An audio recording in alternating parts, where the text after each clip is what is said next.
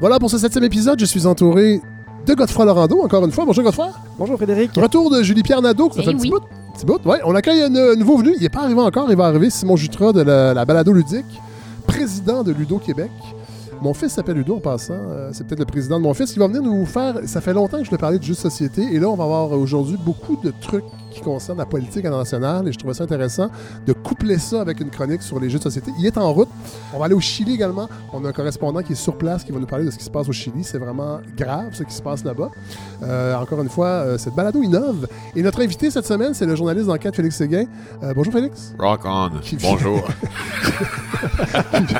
Félix qui travaille à Québecor. Ça paraît tout de suite. Rock on! Rock yeah. on, yeah! Félix qui vient nous parler de son... En fait, c'est pas ton livre, c'est le livre du bureau d'enquête, mais c'est beaucoup toi? Ah, en fait, c'est un collectif, mais oui. Il y a un peu de moi. Non, le boss, c'est mon boss, okay. Mais il y a un peu de moi. Okay. Oui, alors oui. Je l'aime beaucoup, ce livre-là. Le livre s'appelle PLQ Inc., comment la police s'est butée au parti de Jean Charest, que j'ai lu toute la semaine, que j'ai dévoré. Alors, on va en parler tantôt. Alors voilà, on est prêt pour ce nouvel épisode de la balado de Fred Savard.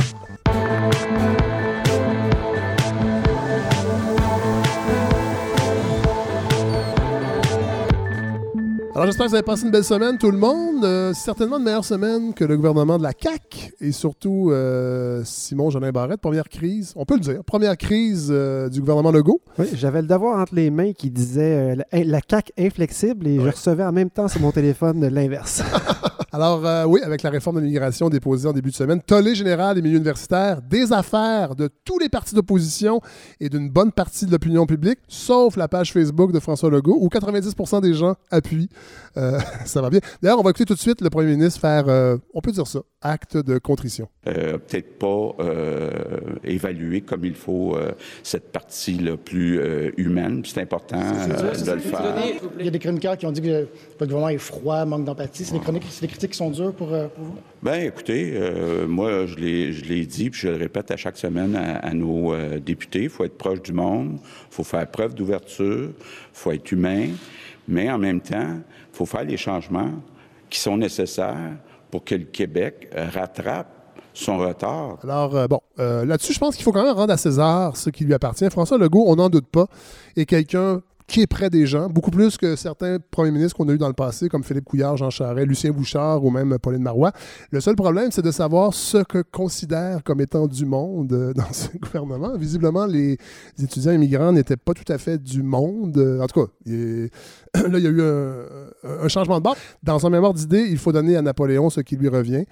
Simon Jolin-Barrette a démontré une forme d'émotion cette semaine. Ma réaction de ce matin et le fait que j'apporte certaines modifications démontre très clairement ma sensibilité et mon écoute à l'égard des personnes qui étaient touchées. Alors, je les ai entendues et c'est pour ça, et c'est pour cette raison-là que j'ai modifié ma décision et que je vous l'annonce aujourd'hui. C'était une erreur, M. Jolin-Barrette? Non, pas du tout. On a entendu l'empathie qui quittait. On a entendu. Un sensible pragmatique. On sent toute la fragilité de Simon Jolin-Barrette. Non, mais les gens qui doivent préciser qu'ils sont sensibles, oui. Je m'en méfie toujours. Ouais. Cela dit, il faut quand même lui donner ça. Ils ont finalement bougé sur la réforme du PEG, le programme de l'expérience québécoise. C'était touchant de le voir reculer. Lui, tout à fait au diapason de la façon de faire de ce gouvernement dans plusieurs domaines. Michel Sauger, d'ailleurs, faisait une excellente publication sur son blog sur dans plusieurs dossiers où la CAQ semble, en fait, avoir de la difficulté à être dans un 21e siècle. Cela dit, j'espère que Simon Jolin-Barrette ne va pas trop reculer sur sa réforme de l'immigration, parce qu'à trop reculer, surtout reculer dans le temps, Simon Jolin-Barrette pourrait se rendre compte qu'au début de la colonie de Nouvelle-France, les nouveaux arrivants de l'époque n'étaient pas trop outillés, trop qualifiés pour vivre l'expérience québécoise. Heureusement que les Autochtones étaient là pour leur sauver la vie, leur permettre de vivre autre chose qu'un programme d'expérience québécoise. Oui, puis je ne suis pas certain, Fred, que les néo-américains qui sont arrivés d'Europe répondaient vraiment à un besoin des Autochtones. Pas sûr. Bon point, Godefroy. Cela dit, ça va être une crise peut-être salutaire pour ce gouvernement. Ça risque de ralentir dans ses réformes. Ça risque de le ralentir dans ses réformes et lui démontrer que la réalité est plus complexe que des colonnes de chiffres et des promesses électorales à réaliser au plus sacrant pour montrer qu'on fait des affaires. Parce qu'on sentait ça un peu. Hein? On veut faire des choses. Ce qui n'est pas mauvais. Tu sais, je suis allé voir sur plusieurs sites d'information les commentaires. C'est ce que je fais rarement, absolument, d'aller lire les commentaires. Mais tu sais, les gens disait beaucoup, enfin, un gouvernement qui fait ce qu'il dit qu'il allait faire. Alors, on est peut-être victime. Félix Séguin, vous qui êtes journaliste, bon, vous n'êtes pas journaliste sur la colline parlementaire, je pense? Non, mais avec un intérêt marqué pour la politique. C'est quoi vos observations, en fait, par rapport à ce qui s'est passé cette semaine? Ben, en fait, oui, je suis obligé de considérer Simon Jolin-Barrette comme, effectivement, un... un homme sensible. Un homme sensible, pragmatique, comme je le disais. Mais... dans chaque gouvernement, puis tu sais, là, j'en réfère à une analyse un peu plus objective. Dans chaque gouvernement, ça prend un homme de fer. Ouais. Ça prend quelqu'un qui va, je veux dire, qui va tenir cette ligne-là et qui va se placer lui-même à l'abri, je trouve, de toutes ces critiques-là. Dans le fond, on lui confère ce rôle-là du tenant de la ligne dure. Là, on va en parler tantôt. Sous Jean Charest, il y avait... Mais là, Monique Jérôme-Forget faisait il y avait... ce... Mais elle avait une prestance, je pense, une expérience que... Parce que Simon Jolin-Barrette, est quand même, malgré toutes ses qualités, il est quand même jeune. Oui, mais Fred, ça, je veux dire, c'est parce que ça t'en prend un. Oui. Alors il faut qu'il y ait un élu à travers tout ce caucus-là qui incarne tout ça. Ouais. Je veux dire, est-ce que le chapeau lui fait... Ça donne que 16 ans, c'est pas grave. Non, mais est-ce que le chapeau lui fait... Non, c'est vrai. Moi, je pense que... ce que je remarque, c'est que le chapeau lui fait. Oui. Alors, j'imagine que politiquement, c'est utile pour le gouvernement de François Legault, pour faire court, que d'avoir quelqu'un... comme ça, sur qui... Un paratonnerre. Ouais. Et puis après ça, mais François Legault a tout...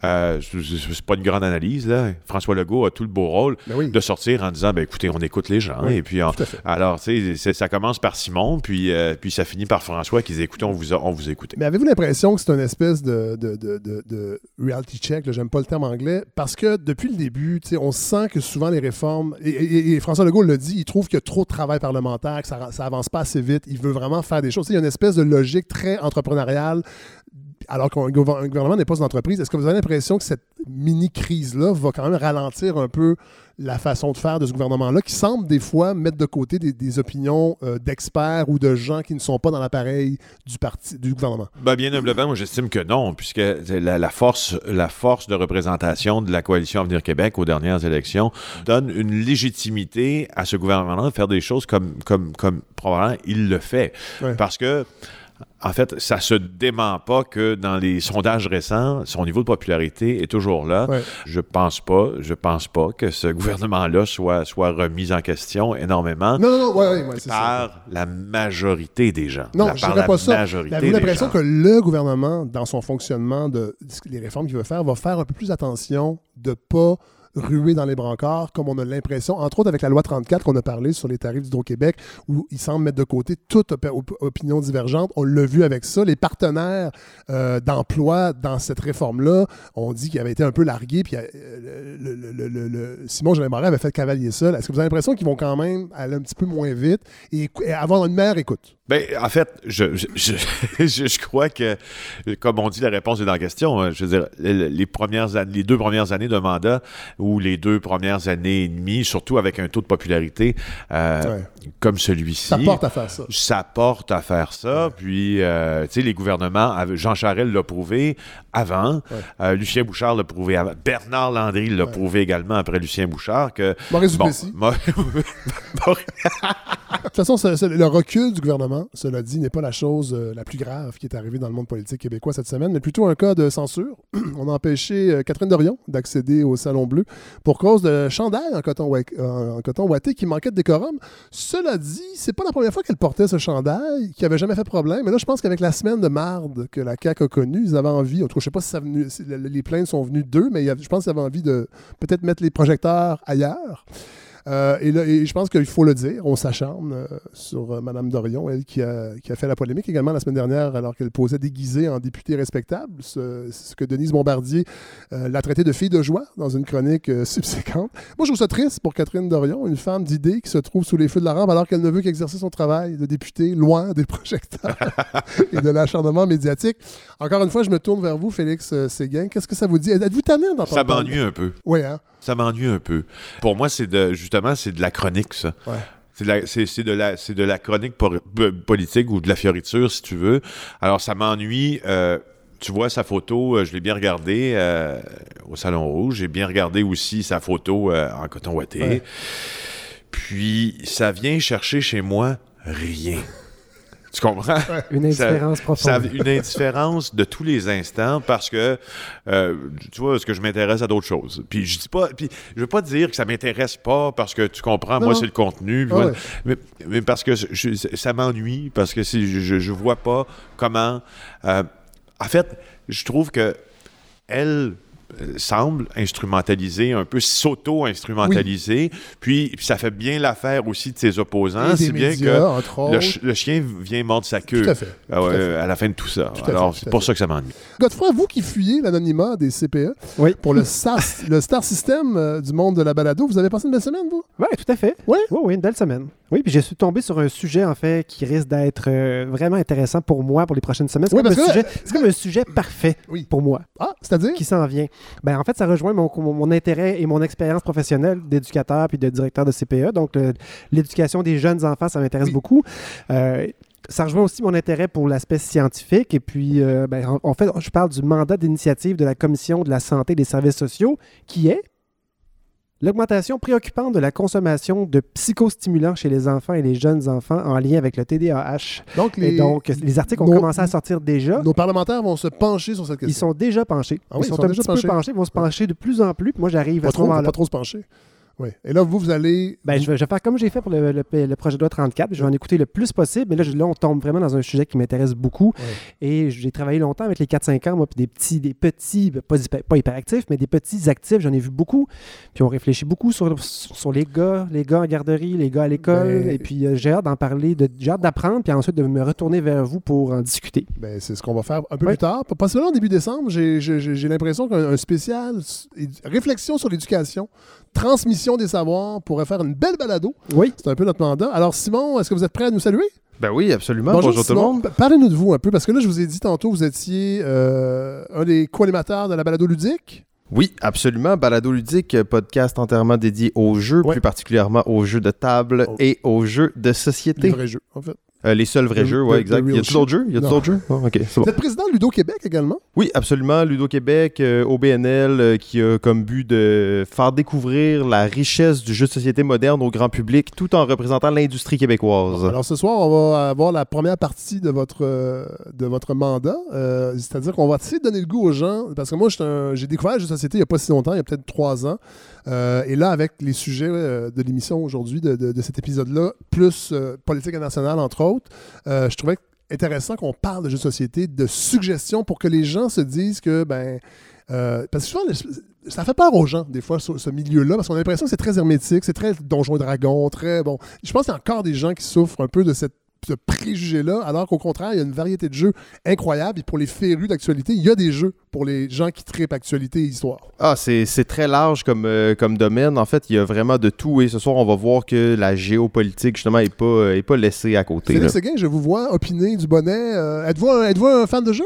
Ah, en fait, je suis un fan de quelques arpents de piège. Ah oui? Ah oui, depuis tout le temps. Ça, donc, vous avez la graine du gamer. Vous pourriez... devenir un vrai joueur. C'est bien quelques avantages. Et aussi, ça me ramène à la ludothèque, en fait. Hein, quand j'étais plus jeune, ça me ramène à la ludothèque, tout ça. Mais oui, mais pour vrai, c'est un... Moi, ça a vraiment constitué chez moi quelque chose qui était un tremplin vers l'intérêt, justement, pour la géopolitique et la connaissance. Oui.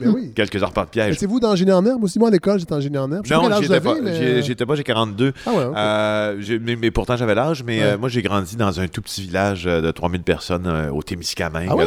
Alors, à Ville-Marie. Ah, mon Dieu, on était là. On est passé par là en revenant du FME. Alors, je peux pas prétendre qu'on avait une équipe de Génie en herbe. Mais c'était comme ça. On salue les gens de Ville-Marie.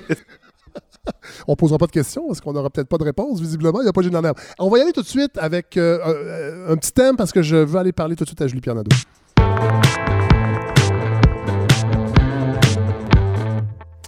Bon, Julie-Pierre, on vous invite parce que ça bouge aux États-Unis. Quand vous êtes là, c'est parce qu'il s'est passé des choses. Parce que les autres semaines, il ne se passe rien. Non, c'est parce qu'on pourrait vous avoir quasiment chaque semaine. Mais oui, là, il y a quand même on a franchi certaines étapes, entre autres, avec les primaires démocrates et l'impeachment. Oui. Alors, allez-y, je vous écoute. Mais en fait, je voulais peut-être faire une aparté au départ parce qu'il y a aussi eu des élections cette semaine, donc mardi. Oui, c'est vrai, au Kentucky, entre autres. Oui, au Kentucky. Donc, les démocrates qui ont remporté le poste de gouverneur au Kentucky, bon, c'est encore contesté. Le gouverneur qui était en poste conteste le résultat parce qu'il a perdu ses élections.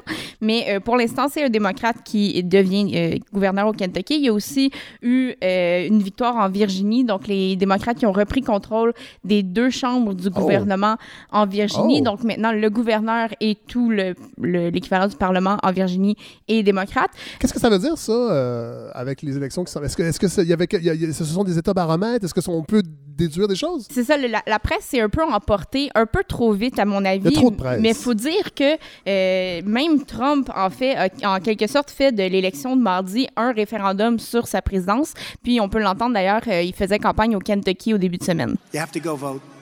It's so important. You got to get your friends. You got to vote. Because if you lose, it sends a really bad message. It just sends a bad, and they will build it up. Here's the story. If you win, they're going to make it like ho-hum. And if you lose, they're going to say Trump suffered the greatest defeat in the history of the world. This was the greatest. J'ai le regret de l'admettre. Je pense que c'est la première fois que je suis d'accord avec Donald Trump. Effectivement, les médias se sont un peu emportés, mais c'était à prévoir. Donc, il y a quand même... ça à prendre avec un grain de sel, parce que le gouverneur sortant du Kentucky était lui-même impopulaire, donc c'est pas nécessairement une question de popularité des républicains en tant que tel. Puis aussi, pour ce qui est de la Virginie, bien, c'est certain que c'est une bonne nouvelle, mais la Virginie est un État qui est ce qu'on appelle un swing state. Donc, ils ont voté pour Clinton en 2016, ils avaient voté pour Barack Obama, mais ils ont aussi voté pour George W. Bush. Donc, c'est un État qui est prompt à changer d'allégeance. Donc les swing states ne sont absolument pas des États baromètres, au contraire même. Donc, non, c'est ça, c'est que ça peut être une bonne nouvelle, mais il peut se passer beaucoup de choses en un an. C'est pas comme Darcy McGill sur l'île de Montréal qui vote à 96% libéral depuis déjà 200 ans. Puis là, il aurait changé soudainement pour le NPD. Ouais. C'est pas ce genre de résultat-là. Donc, c'est ça, c'est à prendre avec un grain de sel. Par contre, pour ce qui est du Kentucky, on pourrait croire que l'effet Trump, en fait, la popularité de Trump s'essouffle un peu parce qu'il a fait campagne activement pour le candidat républicain et ça n'a pas porté fruit. Là, on se dit c'est peut-être un cas isolé, mais il va y avoir l'élection en Louisiane le 16 novembre. En ce moment, M. Trump fait campagne en Louisiane, donc on verra si le clout, si je peux dire, de Trump, la popularité de Trump est en train de perdre de son effet magique. Puis pour le Kentucky aussi, c'est pas encourageant non plus pour Mitch McConnell, qui est le sénateur de l'État et qui est aussi le leader républicain au Sénat, que beaucoup de gens aiment démoniser en ce moment parce qu'il bloque beaucoup de projet de loi. Mitch McConnell est le sénateur qui est lui-même le plus impopulaire auprès des électeurs de son État. Donc, comme le gouverneur pourrait se ramasser dans la même situation et se faire déloger l'année prochaine, ce que beaucoup de gens, j'ai l'impression, célébreraient aux États-Unis, mais bon, c'est pas fait. Et peut-être une autre conclusion de cette élection-là, c'est qu'on voit qu'il y a quand même du mouvement, ce qui pourrait servir de baromètre, parce qu'on cherche le baromètre, c'est les banlieues. Les banlieues avaient commencé à délaisser le Parti républicain en 2018 lors des midterms. Et là, on voit qu'encore une fois, les banlieues sont en train de devenir de plus en plus bleues. La banlieue de Cincinnati, entre autres, la banlieue de Philadelphie et la banlieue de Washington qui se trouve en Virginie. Donc, c'est des régions qui tendent de plus en plus vers le Parti démocrate. Et ça pourrait être une tendance qui est plus... peut-être de fond un peu plus. Plus de fond parce que les gens ne déménagent pas aux 6 mois. Donc, c'est le genre de choses qui peut changer.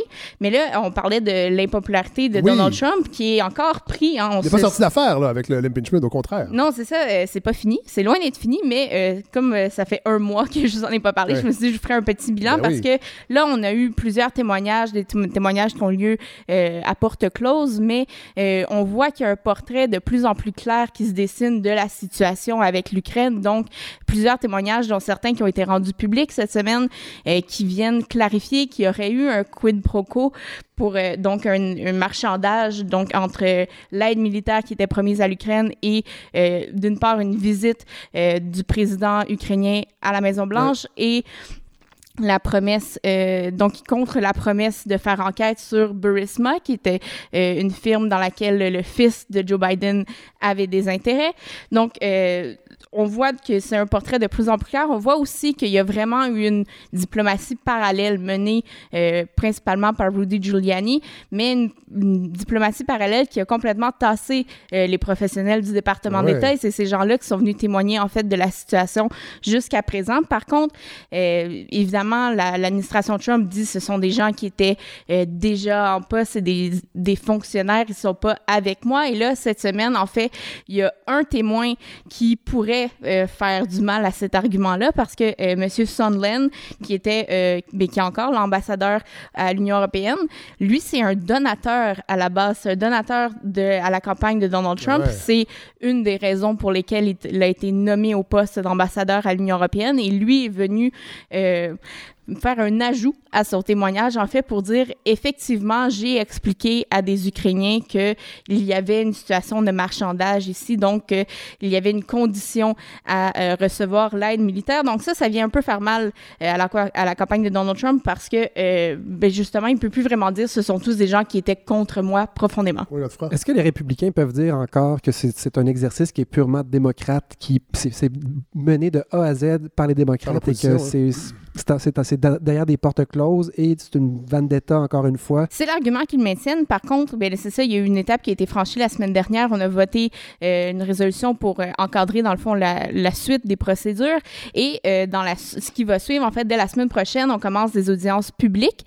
Donc, des audiences où le leader des démocrates et le leader des républicains à la Commission sur le renseignement vont pouvoir questionner les témoins ou déléguer les questions à des avocats. C'est comme ils le souhaitent, mais donc les républicains ont un rôle actif à jouer. Ils peuvent aussi proposer des témoins qu'ils voudraient entendre. Évidemment, les démocrates gardent un droit de refuser, mais ils peuvent participer à ces audiences-là. Et comme le fait que c'est public, en fait, vient démolir cet argument du manque de transparence parce qu'évidemment, ce genre d'enquête-là se mène d'abord à porte close pour récolter un certain nombre d'informations, mais là, les délibérations vont se faire devant public, ça va être télédiffusé et donc, le public américain va pouvoir juger d'eux-mêmes. Donc, tout ça va mener, on l'espère, éventuellement à la rédaction d'articles d'impeachment qui devraient être votés par la Chambre des représentants. Et on l'espère, ce vote-là sera voté d'ici Noël, parce que là, le temps commence à presser pour les démocrates, parce qu'on ne veut pas que tout ce processus-là vienne empiéter sur le processus des primaires qui commence début février. Donc, on ne veut pas, d'une part, que faire une éclipse médiatique, parce que si on est en plein procès de Donald Trump, évidemment, c'est pas le vote en Iowa qui va retenir l'attention médiatique aux États-Unis, c'est le procès. Et d'autre part, il faut se rappeler qu'il y a 6 candidats à la course des primaires démocrates qui sont sénateurs et donc qui doivent siéger pendant le procès, si procès il y a. Donc, Elizabeth Warren, Bernie Sanders, Kamala Harris, Cory Booker, Amy Klobuchar et Michael Bennett qui doivent tous aller siéger au Sénat et donc ne pourraient pas faire campagne pendant ce temps-là. Donc, il y a quand même une course contre la montre ici. Et là, je vois vos regards interrogatifs et je sens que Godefroy allait finir par me demander cette question, mais pourquoi... C'est pas vrai. Ça, pourquoi les républicains ne font pas comme ils ont fait avec Richard Nixon et essaie de pousser le président à démissionner, parce qu'on se rappelle, avec Richard Nixon, il a évité la procédure de destitution parce qu'on a pris le pouls de l'opinion publique, on voyait que ça s'en allait pas dans le bon sens et on s'est dit évitons l'humiliation ou évitons les dommages, parce que c'est un coup politique quand même là, de passer à travers cette procédure-là. Ouais. Et les républicains au Congrès ont convaincu Richard Nixon que ça serait plus bénéfique pour le parti de céder sa place et de démissionner. Mais est-ce que vous pensez que ça pourrait être possible? En fait, ce serait une stratégie qui serait plausible actuellement avec Donald Trump. Mais c'est ça, évidemment, il y a des gens qui disent, écoutez, Mike Pence est quand même une personne raisonnable, c'est quelqu'un qui est beaucoup moins flamboyant que Donald Trump, qui pourrait politiquement être quelqu'un qui est plus facile à contrôler. Donald Trump a mis la barre tellement haute que n'importe qui n'est pas Donald Trump, même psychopathe, oui, tout ça pour dire que Mike Pence, on se dit pourquoi ils tiennent absolument à garder Donald Trump en ce moment et ne lui demandent pas de démissionner. Ben, d'une part, on se dit Donald Trump ne voudra pas céder sa place. D'ailleurs, c'est un des scénarios qui a été discuté. Il y a un podcast assez intéressant de 538 qui, justement, c'est quatre membres de l'équipe ont chacun défendu un scénario possible ou une stratégie possible pour les républicains. Et c'était une des stratégies qui était explorée. Évidemment, c'est une des moins réalistes parce qu'on sait très bien que Donald Trump ne jettera pas la serviette aussi facilement. Et donc, si vous avez le temps, je vous encourage à aller l'écouter. Mais en ce moment, je sais qu'il y a des gens qui se disent « Mais pourquoi les républicains s'infligent ça? » C'est qu'on sait que... peu importe le scénario, la base de Trump, ça va être dommageable pour le parti. Il y a des dommages au Parti républicain si on n'appuie pas le président en ce moment. C'est comme une espèce de catch-22. Il nous reste peu de temps, à peu près 2 minutes. Ce serait le fun d'avoir un résumé de la course à l'investiture démocrate. Qui s'enligne? En tout cas, est-ce qu'on est en mesure de voir des gens se détacher? Oui, il y a quand même une tendance qui se fait, parce qu'on se rappelle la dernière fois que j'avais parlé de l'investiture démocrate, c'est à peu près au mois de juin, donc ça a bougé depuis ce temps-là.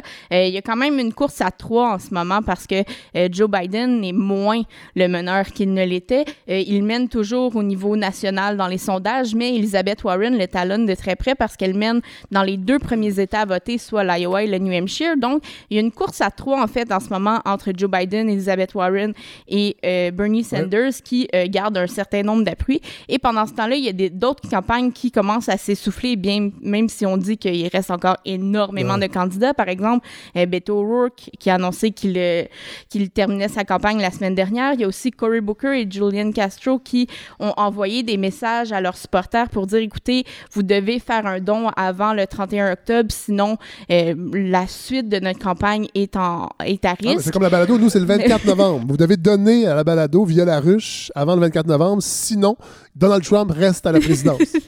Allez-y. Et donc, il y a aussi des candidats qui ont commencé à congédier des gens, donc à diminuer leurs effectifs faute de financement, évidemment, ce qu'on ne voudrait pas qu'il nous arrive. Non! Donc, non. On veut garder nos effectifs.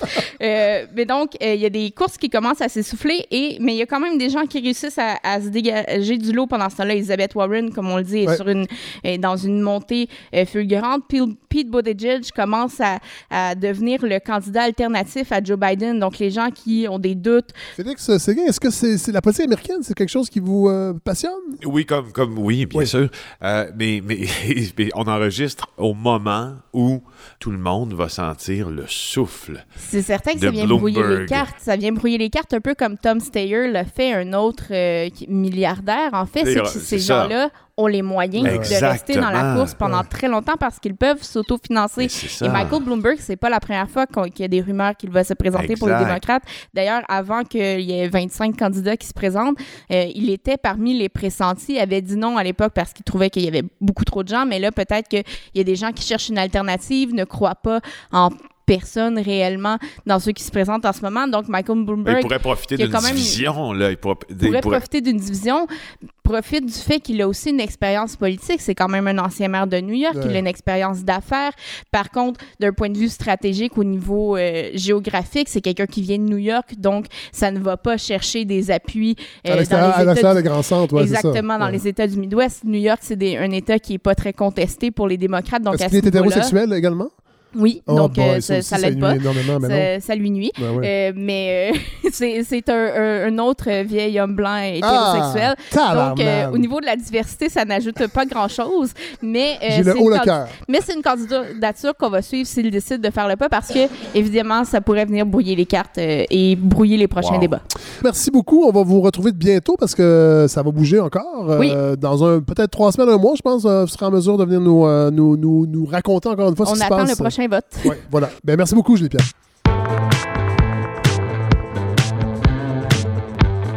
Donc, je rejoins... écoutez, j'ai lancé un appel sur Facebook il y a quelques jours pour avoir quelqu'un au Chili. Oui, la balado veut se promener au Québec, mais je pense qu'on peut se donner cette mission d'aller ailleurs. Et là, il se passe des choses extrêmement graves au Chili. Et j'ai l'impression que la presse, je ne sais pas si c'est... je pense pas que c'est de la paresse. Je pense que c'est souvent un manque de moyens et peut-être un manque d'intérêt parfois de la population. Mais on n'a pas tant entendu parler de ce qui se passe au Chili. Et là, j'ai lancé un appel sur les médias sociaux. Et il y a un monsieur extraordinaire, je pense, Bertrand Iratchet. Bonjour. Bonjour. Donc, un plaisir d'être en antenne avec vous. Oui, vous êtes installé au Chili. Vous êtes français d'origine, installé au Chili depuis 15 ans. Voilà. Vous vous occupez d'un label, d'une étiquette de disque? D'un label, et puis surtout qui s'appelle la copie infelice de l'Éden, et puis surtout d'un groupe qui a joué au mois d'août au Canada, qui s'appelle la Julia Smith. Qui a joué au FME à Rouen-Noranda. On était là. Au fameux à Rouen, c'est du rock psychédélique, c'est du sud du Chili. Incroyable. Ouais. OK. Et là, ben, je trouve ça intéressant parce que vous êtes un citoyen, vous vivez là-bas depuis 15 ans et j'avais envie d'avoir quelqu'un sur place qui nous parle de ce qui se passe exactement. Il y a de grandes manifestations. En fait, c'est un mélange de manifestations, de violences. Qu'est-ce qui se passe exactement? De mon point de vue, c'est un mouvement populaire qui est un mouvement pour la dignité. Oui. C'est un mouvement qui est très majoritairement pacifique, qui, je pense, est absolument unique parce qu'il est complètement apolitique. Donc, aucunement relié à un parti politique là-bas? Il n'y a aucun parti, aucune idéologie qui puisse s'approcher du mouvement. OK. Parlez-nous du gouvernement, je pense, parce qu'on a l'impression que le Chili, bien évidemment, l'après Pinochet, a vu une démocratie s'installer et que le Chili coule des jours, je dirais pas heureux, mais on connaît peu de choses sur le gouvernement en place, entre autres. Mais si vous voulez, un des grands slogans des manifestations, dit ce n'est pas 30 pesos, c'est 30 ans. Okay. Donc le mouvement est parti d'une hausse du tarif des transports de 30 pesos, ce qui a fait moins de 0,1 $ canadien. Ça ressemble un peu, si je peux faire un parallèle boiteux, mais avec les Gilets jaunes en France, c'est-à-dire que c'est un événement qui semble anodin, mais qui ne fait que canaliser une frustration qui couvre depuis des années. Mais je crois que oui, mais il y a une grande différence ici, Frédéric, c'est que c'est vraiment le côté apolitique de l'histoire. C'est okay. Les Gilets jaunes, il y avait quand même des relais avec l'extrême droite. Le Chili, c'est vraiment, même si le président veut faire croire le contraire, c'est vraiment la population dans sa globalité qui est fatiguée des abus, qui sont multiples. On aurait besoin de plusieurs podcasts pour en faire la liste. mais allez-y justement. Il y a parce qu'on assiste à une répression violente. Comme je vous disais, il y a 30 ans de revendications. Une des grandes revendications, c'est la revendication sur les retraites. Il y a le grand frère de Sébastien Piñera, Monsieur José Piñera, qui est un Chicago Boys, qui était ministre de Monsieur Pinochet, enfin de Pinochet.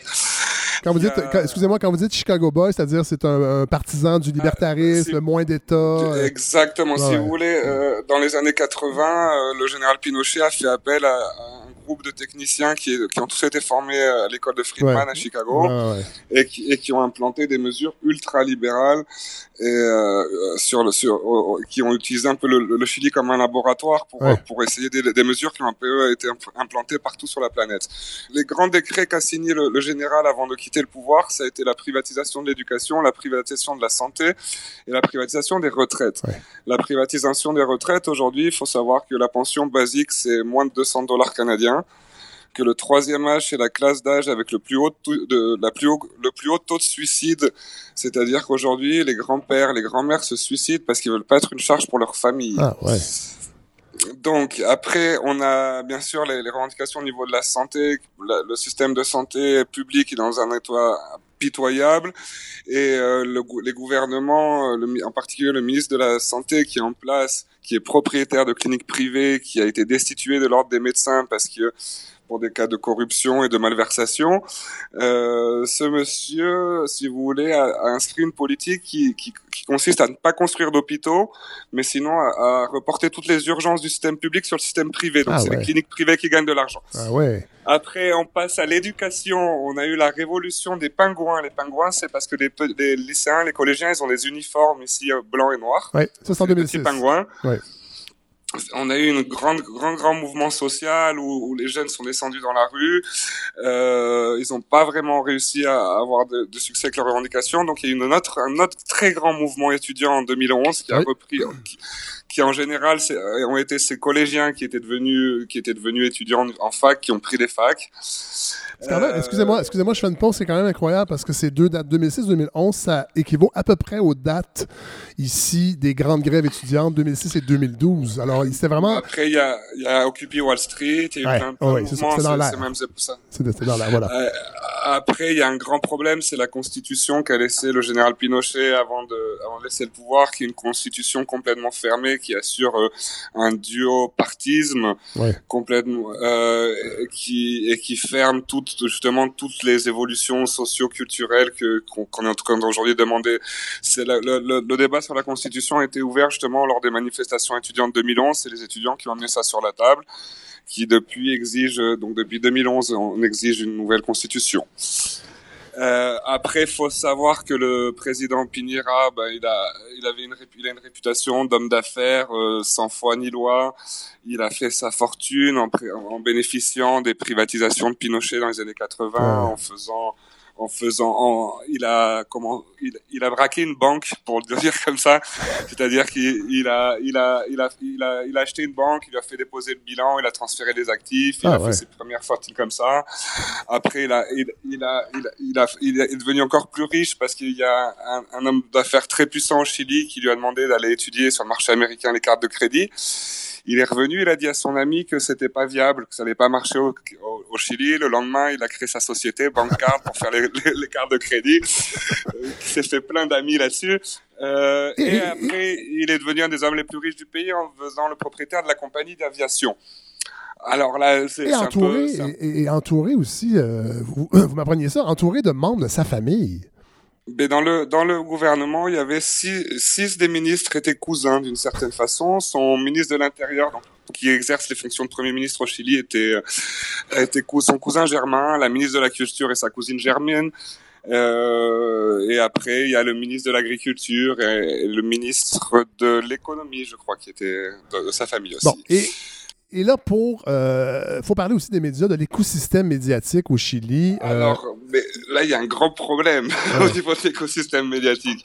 Là, au niveau de la concentration des médias, le Chili, on est numéro 2 derrière Cuba en Amérique du Sud. Pour la concentration. C'est-à-dire que toute la presse appartient à deux groupes qui appartiennent à deux familles, qui sont dans deux groupes, deux des personnes les plus riches du pays. Il y a 6 chaînes de télévision publiques. Tous les directeurs de l'information et les directeurs exécutifs du canal ont été convoqués par le ministère de l'Intérieur quand il y a eu le début de l'état d'urgence. Ouais, pour recevoir des lignes directrices, j'imagine. Et on a assisté à plusieurs démissions, à plusieurs évictions de directeurs de presse, de directeurs d'information, de journalistes, parce qu'ils posaient des questions trop incisives. Ah ouais. Au directeur de la police, au niveau des droits de l'homme et de ce qui s'était passé au niveau des droits de l'homme. On a un phénomène très, très bizarre, c'est-à-dire que les médias ne montrent absolument aucune image de ce qui se passe dans la rue, c'est-à-dire les voitures de police qui écrasent des manifestants qui ne s'arrêtent pas, des policiers qui tirent dans les domiciles, qui font des arrestations illégales au milieu de la nuit. Ça, la presse et les médias normaux ne le montrent pas ou finissent par les montrer quand il y a une pression des réseaux sociaux, c'est-à-dire quand les images sont irréfutables et elles circulent en masse sur les réseaux sociaux, sont relayées par certains députés. Ouais. Les médias sont dans l'obligation de les montrer et les montrent avec 24-48 heures de décalage. Okay. On a constaté aussi que les grands médias internationaux, donc comme vous disiez, on s'est passé par manque d'intérêt, je pense aussi beaucoup manque de moyens, parce que c'est fini l'époque des correspondants étrangers, tout ça. Donc, en général, on constate que Le Monde, El País, tous ces grands journaux, tous ces grands piliers de l'information démocratique ont tendance à retransmettre directement des dépêches AFP qui sont des dépêches du ministère de la Défense, enfin du ministère de l'Intérieur ou directement du palais présidentiel. Ah ouais. Un des exemples, c'est la publication par El País et par Le Monde du nombre de 900 et quelques blessés parmi les forces de police, quand un média chilien qui s'appelle Cyber Chili, qui est un des seuls médias indépendants, une association de journalistes, a prouvé qu'il n'y avait seulement 160 blessés dans les forces de police. Donc, qu'est-ce qui se passe? Les services de presse présidentiels, ils essayent d'équilibrer le nombre de manifestants blessés avec le nombre de policiers. Mais c'est des gros mensonges et la presse très sérieuse relaye ça absolument d'une façon aveugle. Mais vous, qu'est-ce que vous voyez? Vous êtes là-bas, vous avez... je ne sais pas si vous avez manifesté vous-même, mais... Mais moi, c'est très, très important de parler avec vous ce soir. Parce qu'on a un contrat entre les gens du milieu de la culture. On essaie d'avoir le plus possible de fenêtres sur l'international pour informer ce qui se passe, et en particulier des très graves violations au niveau des droits de l'homme. Premièrement, le Chili, c'était un pays où il y avait un pacte social qui était plus jamais, vu les graves violations des droits de l'homme qu'il y a eu pendant la dictature de Pinochet. La grande crainte de la population, c'était de voir un jour revenir les militaires au Chili. Moi, ça fait 15 ans que j'habite au Chili. Tout le monde dit un jour ils reviendront. Ce qui paraissait complètement impossible, parce que je vous rappelle que il y a à peu près un mois, le président qualifiait le Chili d'un oasis au milieu d'une Amérique du Sud en convulsion. C'était le bon élève Mais c'est l'image qu'on en avait. Du FMI. C'est l'image qu'on en avait. Et puis, excusez-moi de vous dire ça, je suis un peu je veux pas être alarmiste, mais du jour au lendemain, on est à Kaboul. On a une répression qui est digne de la Syrie ou de l'Afghanistan.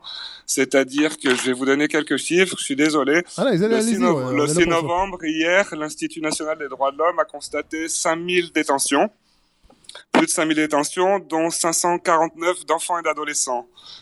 Il y a plus de 1778 blessés, dont 41 par balle, 519 par chevrotine, 378 par projectile d'armes à feu non identifiées et 35 balles de caoutchouc. Il y a 170 pertes totales d'un œil en 20 jours. Il y en a eu 300 en Palestine en 30 ans. On est en train de se faire tirer dessus comme des lapins. L'Institut des droits de l'homme a présenté 219 plaintes en pénal. On parle de 20 jours de manifestation. Il y a 5 homicides par des agents de l'État. Il y a 23 morts officielles reconnues. Incroyable. Il y a 19 violations sexuelles. Il y a des dizaines de témoignages que les adolescentes, les petites lycéennes, quand elles arrivent au commissariat, elles sont obligées de se foutre à poil devant les inspecteurs. Ça les fait beaucoup rire. Ouais. On a des histoires qui ont été il y a des plaintes pour des tortures dans des stations de métro, il y a des gens qui ont été crucifiés dans des commissariats, qui ont été torturés, crucifiés dans les commissariats, il y a des simulations d'exécution, il y a des victimes qui ont été jetées des fourgons de police lancés à pleine vitesse, des jeunes filles qui se font tirer dans chacune de leurs jambes et qui sont traînées par la police et qui réapparaissent 2 jours après en robe de chambre.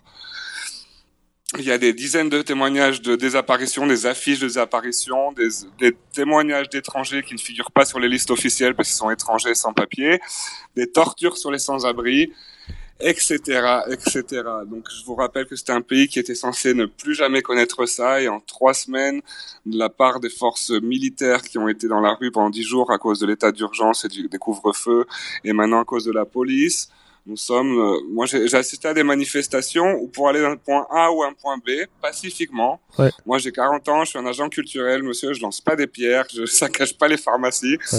Pour aller d'un point A ou un point B, faut passer une ligne de feu. C'est pour ça que je vous fais le parallèle avec la Syrie. Ouais, c'est-à-dire que il y a des agents de police qui tirent à vue sur, même sur les inspecteurs des droits de l'homme. C'est-à-dire que il y a une manifestation la semaine dernière. Je suis passé à 4h30.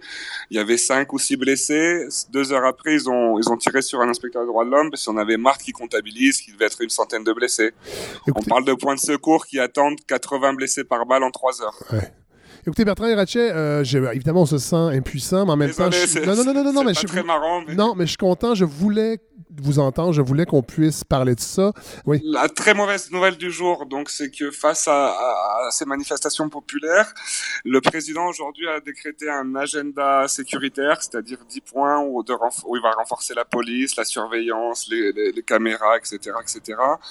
Ce qui nous met dans une situation où, après quelqu'un qui a sorti l'armée, où tout le monde se sent complètement menacé par les forces de l'ordre, qui en plus un agenda sécuritaire, ça nous fait craindre une dictature.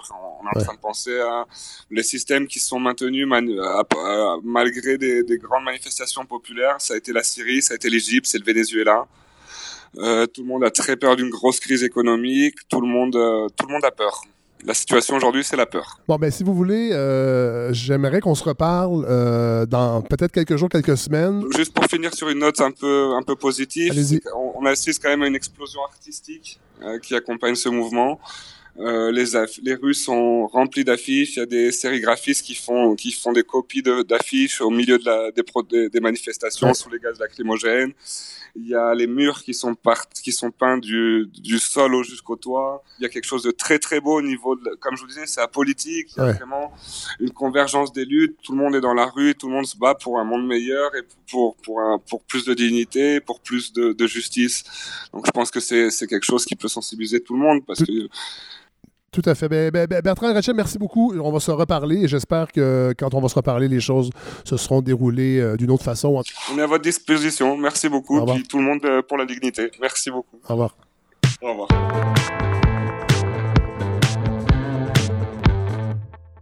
Bon, alors Félix Séguin, j'ai envie qu'on parle de votre livre, PLQ Inc., grande enquête journalistique à partir des documents policiers des 20...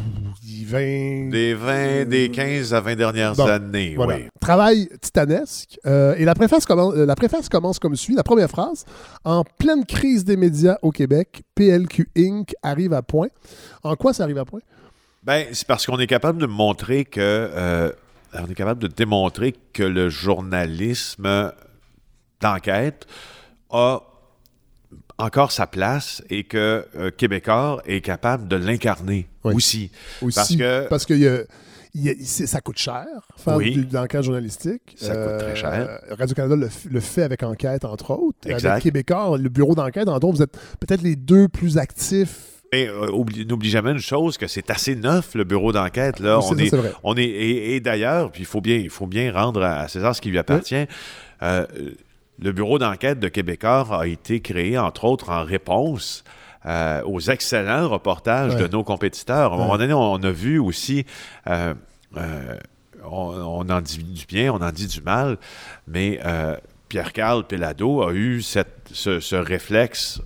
d'entrepreneurs, mais aussi de patrons de médias en disant on ne peut pas laisser seuls les autres occuper ce terrain-là de l'enquête. Ouais. Alors oui, on est en pleine crise des médias, c'est vrai, et ça coûte cher, et ben on dépose un ouvrage aussi qui coûte cher à faire, et pour le plus grand bien, pour le plus grand droit, moi, je pense, du public à l'information. Tout à fait.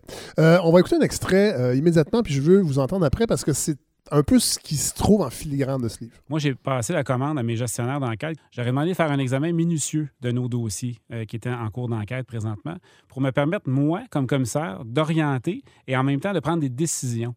Puis quand viendra le temps de prendre des décisions dans les dossiers, à savoir est-ce qu'on continue ou pas une enquête ou est-ce qu'on laisse planer qu'il y a une enquête ou pas sur peu importe le nom du projet, bien, je prendrai cette décision-là puis je l'assumerai.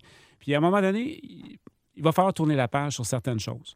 L'examen se fait. En temps et lieu, il y aura des décisions qui seront prises et vous en serez informés à ce moment-là. C'est l'engagement que je fais. Vous savez, ça fait partie des différents irritants qu'on a. Puis à un moment donné, le cynisme de la population ou la confiance qu'on veut rétablir, ça passe par des prises de décision, puis des prises de décision assumées. Bon, alors là, on vient d'entendre... Frédéric Gaudreau de l'UPAC, voilà, le boss. Et dans le livre, on est aux premières loges... on va parler. C'est beaucoup le financement du Parti libéral, évidemment, le titre le porte, mais on est beaucoup aux premières loges des cafouillages à l'UPAC, les enquêtes qui aboutissent pas, du manque d'enquêteurs d'expérience, du manque de procureurs de la Couronne pour exécuter des mandats. Puis quand on finit de lire le livre, on a cette mauvaise impression que le politique fait un peu tout de façon subtile pour que les enquêtes n'aboutissent pas. Bien, en fait, c'est probablement... une des questions les plus à laquelle je préfère le plus répondre. Parce que ce livre-là, malgré sa couverture, si on peut le décrire, c'est la photo de Jean Charest qui n'est pas... Qui a l'air... Il n'a pas l'air en confiance. Il a l'air plus belle. Il a l'air d'un 10$ qui ne sourit pas. Donc, avec la texture, effectivement, d'un billet de banque. Mais c'est l'image d'un ex-premier ministre traqué qu'on a voulu rendre. Donc, le livre n'est pas sur Jean Charest. Non. Le livre est sur... puis Marc Bibeau. Ça paraît que tu l'as bien lu en posant cette question-là. Ouais. C'est que c'est sur ce continuum-là, là, tu sais, d'enquêtes policières qui se sont, comme le titre le dit, finalement arrêtées aux portes du parti. C'est ça. Et tu relèves que ni le système judiciaire, ni la police semblent avoir su avoir du succès quand elle a mis les pieds là. Puis on ne sait pas exactement pourquoi, mais on le devine un peu. Mais c'est fatigant. C'est ça, mais c'est fatigant, cette zone-là qui est très grise. Puis en fait, ce qui est plus achalant dans ça, c'est le non-dit, parce que on a joué l'extrait du patron de l'UPAC, Frédéric Gaudreau, qui dit là, à un moment donné, il va falloir dire, en fait, comme dans plein d'enquêtes policières, parce que moi, je suis issu beaucoup je couvre beaucoup le crime organisé, je couvre beaucoup ces trucs-là. À un moment donné, dans une enquête policière, c'est blanc ou c'est noir, parce que gris, ça passe pas le test. Non, c'est ça. Tu peux pas arriver avec quelque chose de gris devant le DPCP en disant « ben là, on pense que ça pourrait être ça. » Parce que ça tient pas. Ouais. Tu sais, ça tient pas. La règle de preuve pourra pas... Bon. Mais dans le livre, on s'aperçoit souvent que c'était pas mal noir, si on peut dire ça. C'est-à-dire que les preuves semblaient béton et pourtant, les résultats sont minces. Vous le dites quand même à la fin qu'il y a, il y a des sommes qui ont été récupérées. Parce que bon, il faut expliquer, par chapitre, on couvre à peu près tout ce qui s'est fait en commission, la commission Bastarache entre autres, évidemment la commission Charbonneau y pense, vous revenez sur tous les grands personnages qui ont animé ces commissions-là, et c'est à partir des documents de la police, donc vous avez épluché tout ce qui était disponible d'avoir. Ben... Oui, non. OK. Bon, alors, la mine est devant moi et je marche lentement vers elle, je contourne. Oui, on a épluché tout ce qui était public, mais on a épluché tout ce qu'on possédait aussi. Je pense que c'est pas un secret qu'à partir du printemps 2017, lorsque à TVA puis au Journal de Montréal, on a commencé à sortir des nouvelles sur Mâchurer, justement, c'était clair. Rappelez-nous quelle était cette grande enquête. Mâchurer et l'enquête sur le financement du Parti libéral du Québec, et elle visait précisément Jean Charest et Marc Bibeau. À telle enseigne que moi, j'ai vu des documents policiers où il y avait ce qu'on appelle une photo d'écrou, là, où il y avait comme un genre de mugshot qui n'en était pas un de Jean Charest avec date, âge, occupation, premier ministre du Québec, blablabla. Bla. C'est pas rien dans notre histoire, ça. Il faut remonter à assez loin pour y voir quelque chose de semblable. Alors, Mâchurer, c'était ça. Ça s'intéresse à Marc Bibeau, Jean Charest, le financement du parti politique avec plein de gens satellitaires à ça. Oui. Alors, justement, revenons aux documents. Ce livre-là se base sur des témoignages qui ont déjà été publiés, mais se base sur des témoignages qui ne l'ont jamais été aussi. C'est ça. C'est ça. Et c'est là l'apport, si tu veux, au débat de ce bouquin-là. Ouais. Bon, vous parlez de Jean Charest, c'est un peu... Au début, on revient avec cette fameuse rumeur qui circule depuis longtemps du pont d'or qu'aurait reçu Jean Charest quand il était au Parti conservateur. Il faut quand même remettre ça en contexte, ça a l'air de faire très longtemps. C'était un contexte post-référendaire où les forces libérales c'est le PQ qui régnait.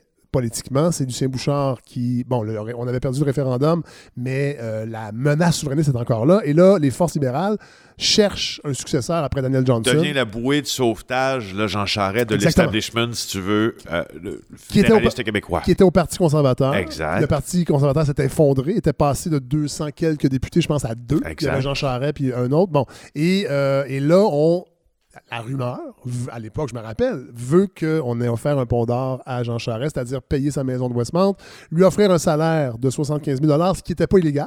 Les partis faisaient ça régulièrement. Sauf qu'on apprend, via Robert Plouffe, entre autres en 2018, que ça a continué au-delà du début de l'arrivée de Jean Charest. En tout cas, son salaire, il a continué à être payé. En tout cas, on n'a pas de preuves. Est-ce qu'on a des preuves? Bien, en fait, il y a des témoignages que Ronald Poupart, l'ancien chef de cabinet de Jean Charest, affirme aux enquêteurs de l'UPAC que Jean Charest, dans cette entente-là que l'on appelle le pont d'or, s'est vu proposer de se faire payer son hypothèque de sa maison à Westmount. Oui. Donc, il s'agit d'un avantage. Oui. Hein? Et qui, à l'époque, selon les documents qu'on a consulté, n'était pas déclaré. Finalement, il s'est produit quelque chose, puis tu référais à Robert Plouffe et tout ça, où le PLQ a finalement affirmé il avait un salaire de temps, qui est un incitatif, qui, effectivement, tant qu'il est déclaré, il n'est pas illégal, pas du tout. C'est ça. Alors, où on était là-dedans? Oui, c'est ça. Donc, la théorie du pont d'or. Et il y a 5 millions qui s'ajoutent. Il y a des rumeurs qui disent que des hommes d'affaires se seraient cotisés pour mettre 5 millions dans un compte de banque à l'extérieur du Québec pour attirer Jean Charest. Oui, effectivement, ces témoignages-là sont offerts à l'UPAC. Il y a des gens qui... Sauf que pour ceux-ci, il manque des éléments de corroboration pour certains. Puis nous, comme journalistes aussi, je réfère à Jean Charest qui parlait de ce livre-là comme étant... un ouvrage qui colportait des ragots. Ouais. C'est pas des ragots, je veux dire, c'est une enquête policière. Ouais. Alors, je veux dire, on colporte pas des ragots, on rapporte ce qui a été dit dans une enquête policière. Et ce qui est intéressant, c'est lorsqu'on appelle ensuite les gens qui ont témoigné à l'UPAC, dont Ronald Poupart, Il dit, ouais. Oui, il y a ça. Il dit, ça me fait penser une anecdote, moi, que je trouve, j'ai toujours trouvé savoureuse. Puis je fais un aparté, là, je pense, comme je m'en vais vraiment. On s'en fout, dans balado. On a le droit, on peut. C'est un. Vraiment, c'est un terrain de jeu, la balado. Pour aller à Québec. Et à un moment donné, on fait un reportage sur le maire de Terrebonne et aussi de sa garde rapprochée qui aurait reçu, sont en procès présentement, là, des sommes pour favoriser certaines décisions politiques de zonage. Ouais. Et on appelle le directeur général et moi, je lui pose la question, avez-vous déjà reçu des voyages gratuitement? Avez-vous déjà reçu des voyages? Êtes-vous allé en voyage avec des entrepreneurs sous contrat avec la ville? Ah non, non, non. Là, je lui demande, est-ce que vous ne seriez pas allé...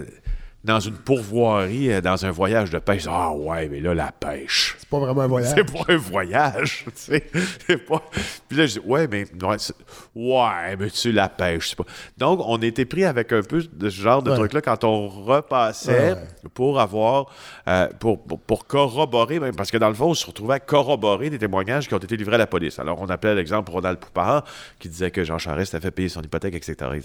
Et puis là, il disait, ouais, c'est pas tout à fait ça que j'ai dit. En tout cas, nous, c'est ce qu'on a vu, c'est ce qu'on a lu dans un document qui est une entrevue avec la police. Donc, c'est... Ce qu'on se rend compte, puis on le savait déjà, sauf que là, moi, j'avais suivi la commission Charbonneau, évidemment, mais là, c'est qu'on replonge dans tout ça, puis on se rend compte, entre autres, que l'arrivée de Marc Bibeau au PLQ transforme ce parti qui était un parti, ne l'oublions pas, le parti de la Révolution tranquille, un parti centenaire, un parti de militants, de débats, d'idées.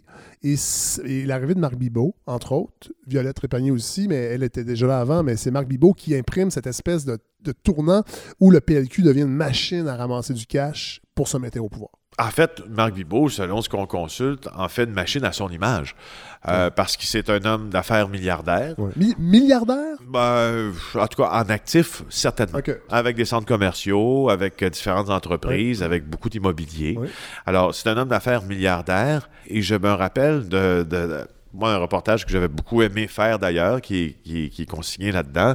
Il y a une soirée à Beaconsfield où on reçoit la majorité du Conseil des ministres chez Marc Bibeau. Ouais.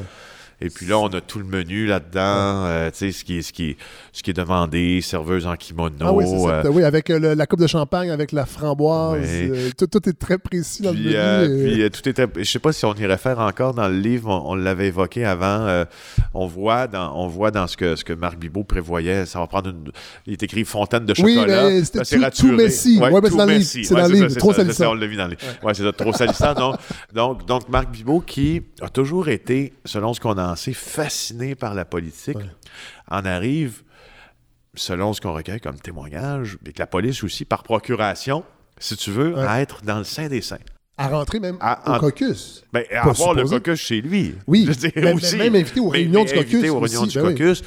Et aussi, selon certains témoignages, dont celui de M. Dick, qui est un ingénieur de Montréal, se faire donner des cartes du bureau du premier ministre pour les distribuer, même appeler certaines personnes, toujours présumément, en lui disant « Tu vas avoir un contrat, tel contrat, de telle route. » Alors, il est arrivé dans... C'est même pas l'antichambre. Non, c'est la grande pièce, la pièce des maîtres. C'est la pièce des maîtres, un peu. Bon, on va écouter un extrait, puis après ça, je veux qu'on parle, parce qu'il y a un chapitre qui est... dédié à une personne qui est peut-être, selon en tout cas le titre de ce chapitre-là, une brebis sacrifiée de toute cette histoire-là. Moi, ma vie vient de s'effondrer ce matin là, et jamais l'UPAC ne m'a rencontré. Jamais, jamais, jamais. Malgré les demandes que j'ai formulées. J'ai assumé des charges publiques, j'ai la responsabilité de mes décisions, j'ai la responsabilité de les expliquer. Je ne sais pas si vous avez une idée de ce que ça peut représenter. Ma vie vient de se terminer à partir de maintenant. On est dans une société où il y a la présomption d'innocence. Je sais ce que c'est, j'étais de l'autre côté de la clôture. Et là, je suis de l'autre côté de la clôture, du côté des médias. On vit dans une société où je vais être condamnée avant d'avoir été formellement accusée. Alors, peut-être nous expliquer le contexte de cet extrait? Oui, Nathalie Normandeau est arrêtée jour de budget. C'est en 2006. 16, alors que Robert Lafrenière, le patron de l'UPAC à cette époque, justement, reluque un renouvellement de mandat. Et alors, les choses n'avancent pas. Et les choses avancent. La population trouve qu'il n'y a pas beaucoup de gens arrêtés, il n'y a pas beaucoup de choses, pas de gros noms, en fait. Alors, tu sais, je ne veux pas tout additionner ça, mais c'est ce qui se passe, c'est le contexte quand même. Très tôt le matin, les policiers de l'UPAC entrent chez elle. Elle est à Québec. Elle est animatrice dans une station de radio qui s'appelle Boulevard Machin. Oui, Boulevard FM. Puis, c'est ça, Boulevard FM. Et donc, les policiers vont prendre des notes pour dire vous êtes en état d'arrestation, elle peut appeler son avocat, tout ça, ça se passe assez bien.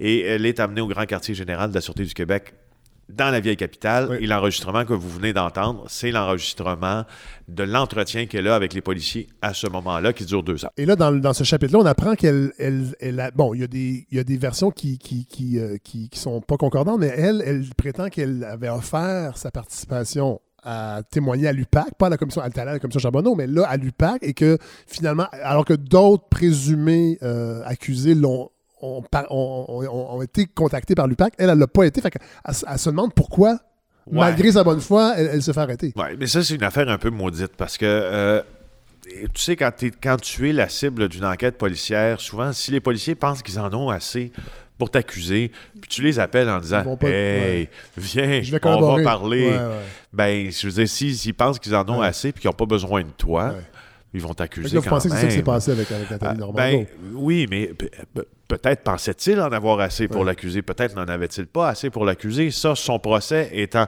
Son procès est en jachère. Oui, c'est ça, c'est pas terminé. Là. C'est suspendu. Oui, c'est suspendu en raison du débat sur la confidentialité des sources journalistiques qui a été tranché en partie en Cour suprême pour l'affaire avec Marie-Maude Denis. Ouais. Alors, donc, mais ce qui est plus... tant qu'à moi, évocateur dans ça de l'état d'esprit de Mme Normando, c'est le non-dit.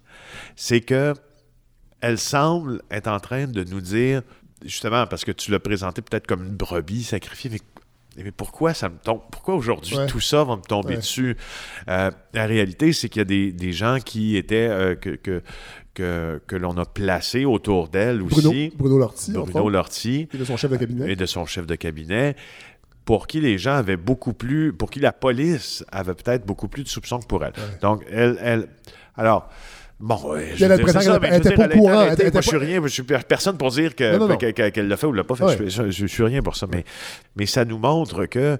Tu sais, Nathalie Normandeau, c'est la seule élue du Parti libéral du Québec qui a été... arrêtée c'est une femme, par l'UPAC. Je pense pas que c'est un hasard, parce que, rappelons-nous, Jean Charest souvent envoyait... Céline Beauchamp pendant la crise étudiante, il y a souvent... On a l'impression que les femmes étaient sacrifiées un peu, étaient des femmes boucliers, en fait, un peu politiques. Céline Beauchamp et Michel Courchamp, disons les choses comme elles le sont, là. On est dans une période... Tu sais, Jean Charest arrive au Parti libéral du Québec, on est en 98. Il prend le pouvoir, on est en 2003. Ouais. On est dans une période qui précède largement... le MeToo, puis on est encore dans la politique aussi à ce moment-là que... D'un autre siècle. Ben, disons-le. Et Nathalie Normandeau, tu sais, c'est une femme qui est très élégante. Oui.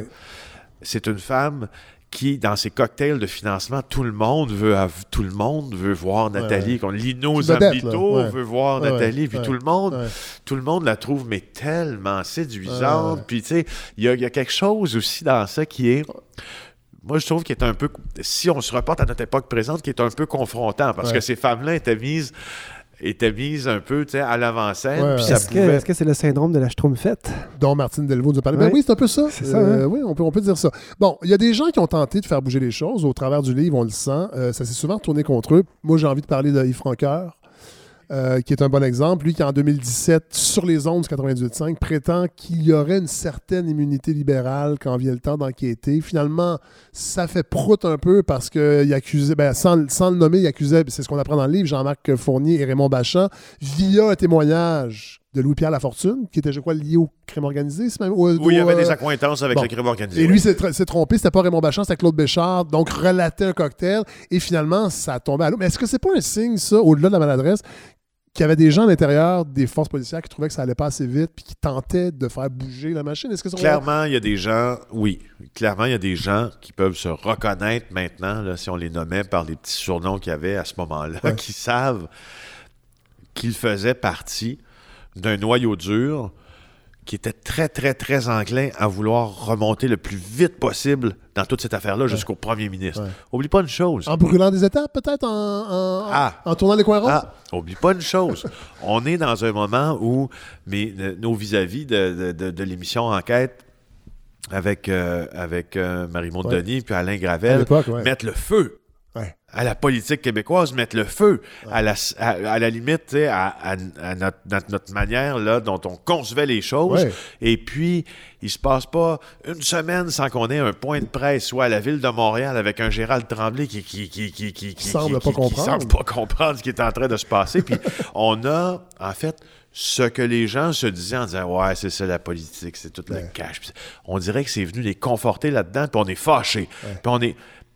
C'est pas juste nous qui sommes fâchés. Les policiers, là, qui à ce moment-là, où on crée des escouades comme Marteau, comme Lupac, eux aussi, là, ils se disent « ça y est, on s'en va, on va aller au plus haut, on va l'avoir. » Et oui, peut-être, en brûlant certaines étapes, pour une raison fort simple, c'est que au Québec, la culture, pas juste au Québec, mais aussi, peut-être un peu plus, l'expertise policière pour lutter contre la criminalité économique n'en était qu'à ses presque débuts. C'est balbutiement, oui. Parce qu'il ne faut pas l'oublier, ces enquêtes-là, là, c'est un travail de moine d'éplucher des documents. Des documents comptables faits par des gens, des experts. Je veux dire, de l'autre côté, les gens qui font des malversations, c'est pas des piouis, là. Ben justement, les gens qui ont accès ou les gens qui veulent se livrer à ça, ils ont souvent... ils font ça avec le concours d'experts comptables, puis pour tenter de lutter contre ça, ça te prend des jurys comptables. Puis, à ce que je sais, moi, je connais pas beaucoup de policiers qui sont jurys comptables. Alors là, tu sais, on est dans ça, là. Julie-Pier Nadeau? Bien, même, je fais un parallèle, évidemment, avec les États-Unis, mais même aux États-Unis, les crimes financiers sont parmi les moins poursuivis parce que c'est trop compliqué à faire, à prouver ou justement, comme vous le disiez, à trouver une expertise qui va être capable de comprendre tout ce qui se passe parce que c'est évidemment des gens qui sont capables de cacher les pistes. Là. Ouais. C'est pas fait dans un fond de sous-sol avec les fameuses enveloppes brunes dont on parle souvent.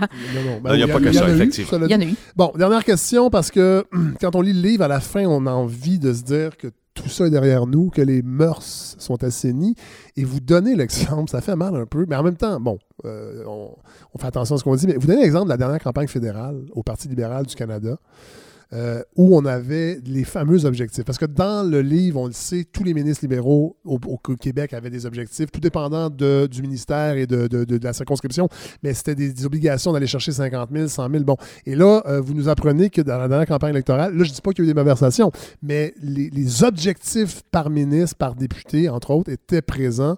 Ça laisse supposer quand même que malheureusement, en tout cas, la culture de collecter de l'argent n'a pas beaucoup changé. Bien, rappelle-toi, il y a eu plusieurs articles qui ont été écrits sur le prix qui était chargé à certains donateurs du parti pour rencontrer en privé Justin Trudeau dans certains événements politiques. Oui, tout à fait. Alors, tu sais, c'est pas... Il y a comme... Moi, il y a une impression qui se dégage aussi de ça que peut-être nos politiciens ne sont pas assez payés. Ouais. Peut-être c'est une question qui revient souvent. Ça revient souvent, puis moi, quand je finis d'enquêter sur ces trucs-là, ces patentes-là, je me pose toujours cette question-là. Est-ce qu'on devrait mieux les financer, mieux les payer, les mettre un peu plus à l'abri de ce... Peut-être, en tout cas, changer le financement des partis, revenir à un financement public, ce qui est en partie le cas, mais on a joué avec les chiffres, les paramètres au cours des années, mais il y a peut-être ça aussi. C'est parce qu'il y a comme une idée de jusqu'au boutisme du financement. Là, il faut qu'on ait absolument... Et c'est pas seulement la guerre pour gagner des élections. C'est parce qu'en même temps, ça les expose à tellement... puis moi, je veux dire, pour un tripeux de politique, là, je suis pas prêt à dire que les gens qui se lancent en politique là, font ça de façon malhonnête pour s'enrichir. Je pense que ce qui vient comme objectif en dessous de tout ça, la structure en dessous de tout ça, les sert très mal. Ouais. Alors, c'est ma toute petite réflexion. Et là, vous travaillez sur quoi présentement? Je ne pourrais pas nous dire de détails, mais la vie continue. Là. Oui, dans une semaine ou presque, de tout ça, on va sortir un... un documentaire superbe sur un gars qui est en exil en Afrique, que je suis allé rencontrer, puis je suis revenu avec son témoignage de quelqu'un qui a été un peu tassé par le système. Oui. Et tant et si bien qu'il a été pris, qu'il a été forcé à l'exil. Et on est allé le rencontrer en Afrique et on en est revenu. Et on en est revenu heureux parce qu'on a quelque chose de lourd avec lui. Ouais. Alors, évidemment, on ne dira pas c'est qui. On va attendre de voir le documentaire. Mais merci, Félix Séguin. Non, mais c'est parfait. Merci donc du bureau d'enquête du Journal de Montréal. Merci pour le PLQ Inc. On va mettre tout ce qu'il faut pour donner sur la page Facebook. Pour les gens qui aiment, c'est quand même... c'est une lecture pas aride, mais c'est costaud. C'est costaud. Mais pour les férus de politique québécoise, entre autres, c'est vraiment du bonbon. Merci beaucoup d'être venu. Vous êtes le premier de l'Empire québécois à venir à la balado. Merci, Pierre-Carl. Mais c'est un petit milieu. Les médias, faut pas l'oublier, on est en crise, il faut se tenir.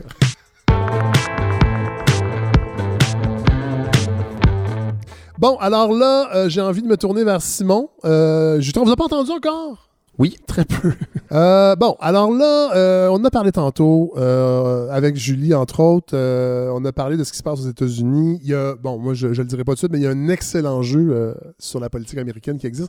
J'avais envie que vous nous présentiez quelques suggestions de jeux politiques, si on peut dire. Oui, bien là, probablement, je trouvais, malgré tout, pour une balado sur le jeu, ça parlait pas beaucoup de jeux. Non. Non, c'est ça. Fait que là, je suis comme... c'est pas une balado spécifiquement de jeux. Ah, c'est pas... Vous savez, non. Ah, OK. Ah, excusez. OK, c'est bon. Ben, moi, c'est ça, je suis représentant. je suis le représentant. C'est la porte à côté, finalement. OK, bon, ben, attends. C'est ça, représentant du Ludo Vert québécois. En fait, je venais vous parler de quelques jeux, justement, qui fit avec le sujet.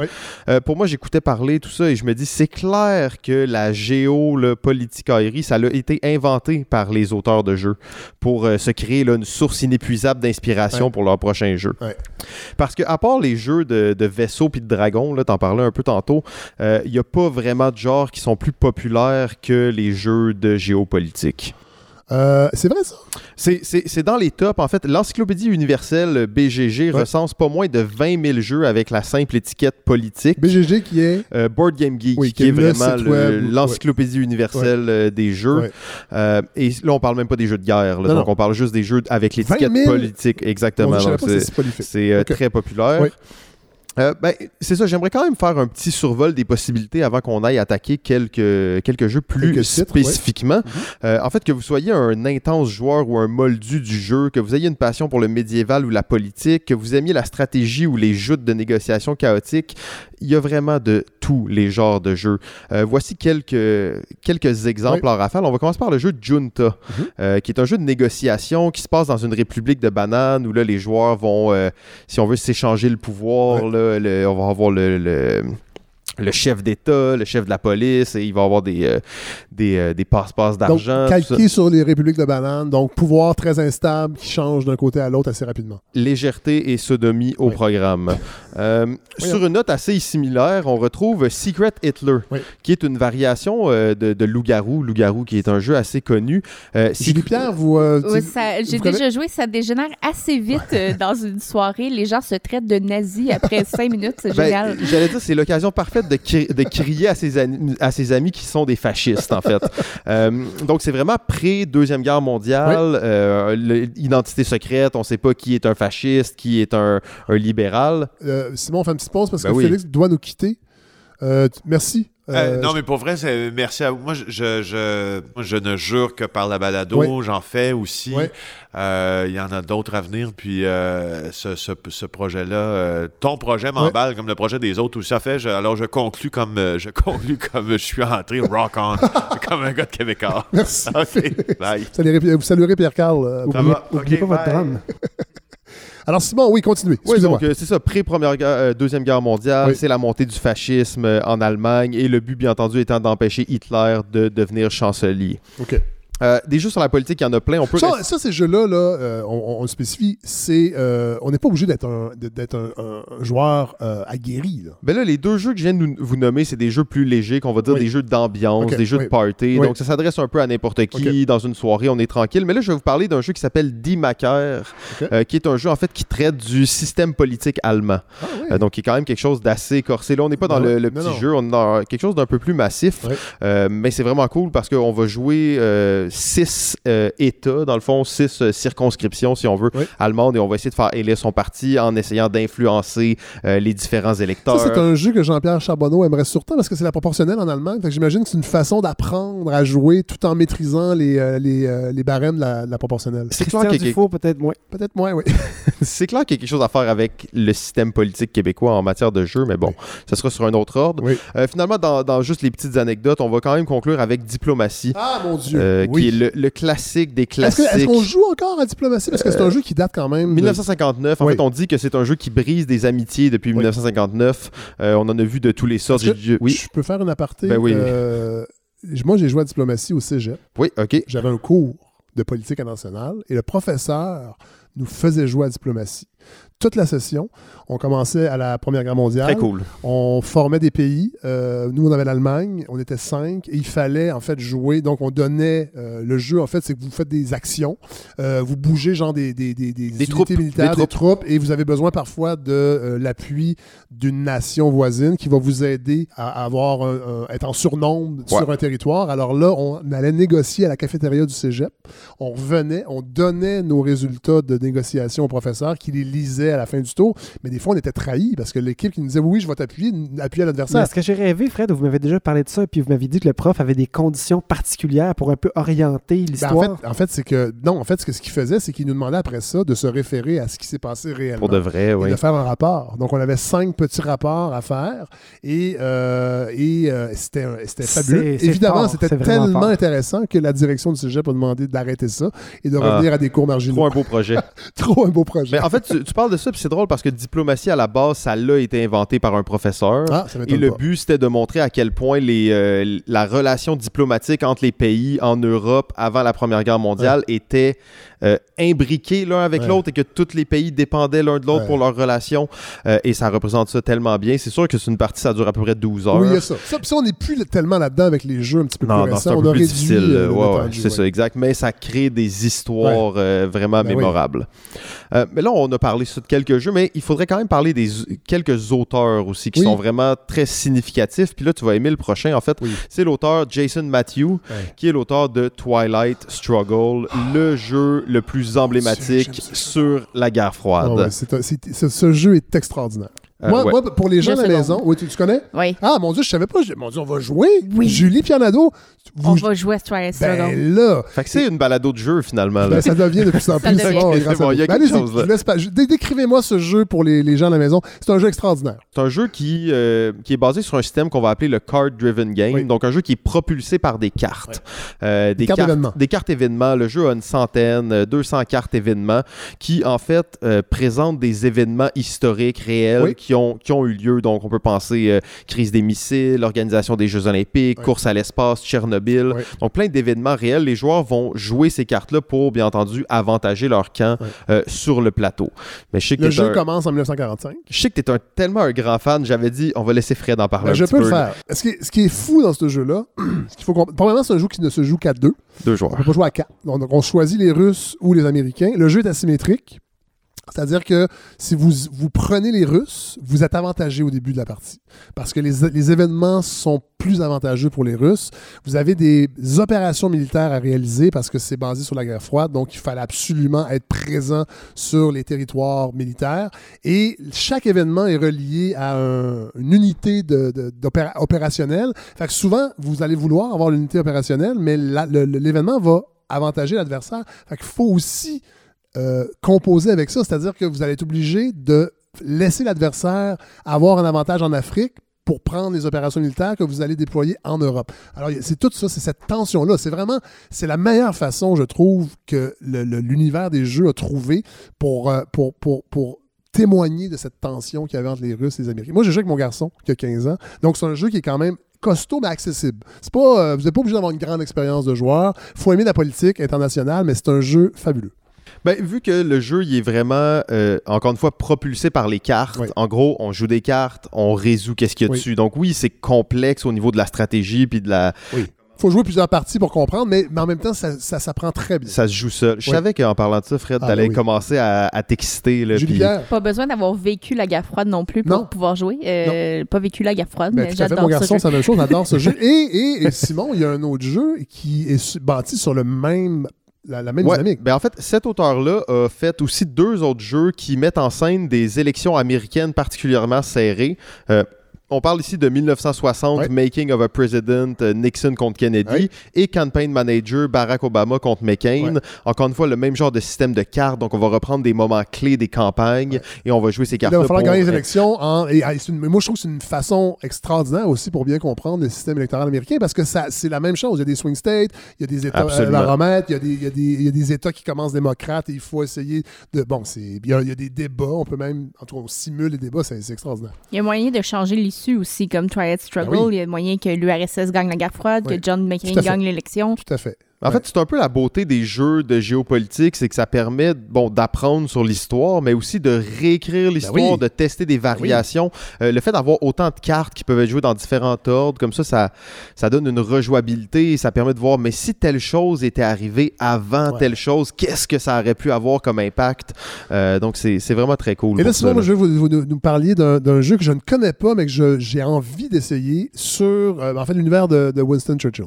Oui, en fait, c'est un jeu que j'ai essayé récemment qui est très cool, en fait, qui s'appelle Churchill, exactement. C'est sorti en 2015 par la compagnie GMT de l'auteur Mark Herman. Et contrairement à la plupart des jeux sur la Deuxième Guerre mondiale, c'est pas un jeu de guerre. En fait, c'est un jeu de conflit politique, de coopération, de compétition. C'est un jeu... Mais c'est pas un jeu de... On déplace des troupes, pour se battre contre d'autres troupes. Non, c'est pas ça. Parce que, en fait, c'est un jeu qui se concentre sur les 10 rencontres historiques qui ont eu lieu entre l'Angleterre, les États-Unis et la Russie. Donc, à Québec, entre autres. Il y en avait une à Québec. Oui, en fait, il n'y en a pas même eu deux à Québec, il me semble. Ouais. Et en fait, on va jouer les rôles de Churchill, Roosevelt, Staline au cours de ces 10 rencontres-là. Donc, théoriquement, on est des alliés. C'est un jeu qui se joue à 3 joueurs exclusivement. Et on va tenter, en fait, d'organiser l'après-guerre et notre gestion de la victoire. Donc, c'est un jeu qui est quand même assez tordu parce qu'on va négocier tout au long des enjeux avec nos compatriotes, nos alliés pour détruire l'axe. Mais en fait, on est presque sûr de gagner. À ce moment-là, c'est pratiquement fait. Donc, on va négocier des enjeux comme l'armée américaine, elle va être déployée où, qui va gérer tel front, combien on va investir dans le développement de la bombe nucléaire et aussi, bien entendu, dans quel pays chaque personne va s'établir, dans quel pays limitrophe là, au combat on va s'installer pour être là à l'après-guerre. Presque impossible de prendre une décision dans ce jeu-là s'il n'y a pas au moins 2 joueurs sur 3 qui sont d'accord. Donc, ça devient assez chaotique rapidement. J'ai des souvenirs de ma partie, là, j'étais debout et je criais après Staline. Là, il faut dire une chose qu'on n'a pas parlé encore, parce que souvent, les gens, ce qui les rebute avec les jeux de société, c'est combien ça prend de temps à apprendre à jouer et combien ça prend de temps jouer. Ben là, on a parlé de Twilight Struggle, où les parties, tout dépendant de la force des joueurs et de l'attention des joueurs, moi, j'ai déjà perdu très rapidement contre mon garçon qui a contrôlé l'Europe. Il était tard. Et c'est une erreur de Pee-Wee de ma part. Il était bien content de ça. Puis j'ai dit que j'avais une grande charge mentale et pas lui. Puis je l'ai envoyé se coucher. Mais bon, c'est des parties quand même qui sont. On est toujours pas bien en bas d'1h30. Puis ça peut aller jusqu'à 2h30, 3h. Ouais. Est-ce que c'est le cas de Churchill? Churchill, ça reste que c'est quand même un jeu assez long. Mais on parle d'un peut-être un 3 heures, sauf que ça passe en claquant des doigts. Oui. Sérieusement, là, c'est peut-être pas le premier jeu à essayer si vous êtes un fan de géopolitique. Il y a d'autres jeux beaucoup plus accessibles. Mais celui-là, je trouve qu'il montre vraiment bien la profondeur à laquelle ça peut aller. D'ailleurs, un des bons exemples, c'est que chaque dirigeant a un peu son lot de problèmes. Tu sais, Churchill, il était peut-être un peu alcoolique, là, mais il y a des chances, pendant une conférence... c'est ça, il était pas en top shape. Là, tu sais, et il y a des chances de se claquer une cirrhose du foie pendant le jeu, puis là, il est pas là aux prochaines conférences. Et il fumait des gros cigares. ça l'aidait pas. Oui. Et Staline, il y a des chances de devenir complètement paranoïaque. Puis là, ça vient comme entacher toutes les actions. Bon, c'est quand même... Est-ce que, Julie-Pierre, est-ce que vous connaissez Churchill? Je savais pas que vous étiez une gameuse comme ça. Mais peut-être un peu moins que vous, là. Mais non, j'ai jamais essayé le jeu de Churchill, mais c'est intéressant. Ah, ouais. Est-ce qu'on a mis aussi la maladie de Roosevelt dans les facteurs? Oui, c'est vrai, absolument. Ben oui. À un certain point dans le jeu, et c'est pas déterminé quand, mais il meurt. Et il est remplacé, en fait, par un autre président. T'sais, en fait, la bombe peut pas être lancée avant qu'il y ait ce changement-là. Donc, il y a certaines choses qui sont quand même basées sur la réalité. Si on parle de jeux qui se déroulent énormément au 20e siècle, entre autres, j'imagine que dans l'univers du géopolitique, on peut reculer à des époques en fait, moi, je trouve que probablement, ces jeux-là, c'est tellement...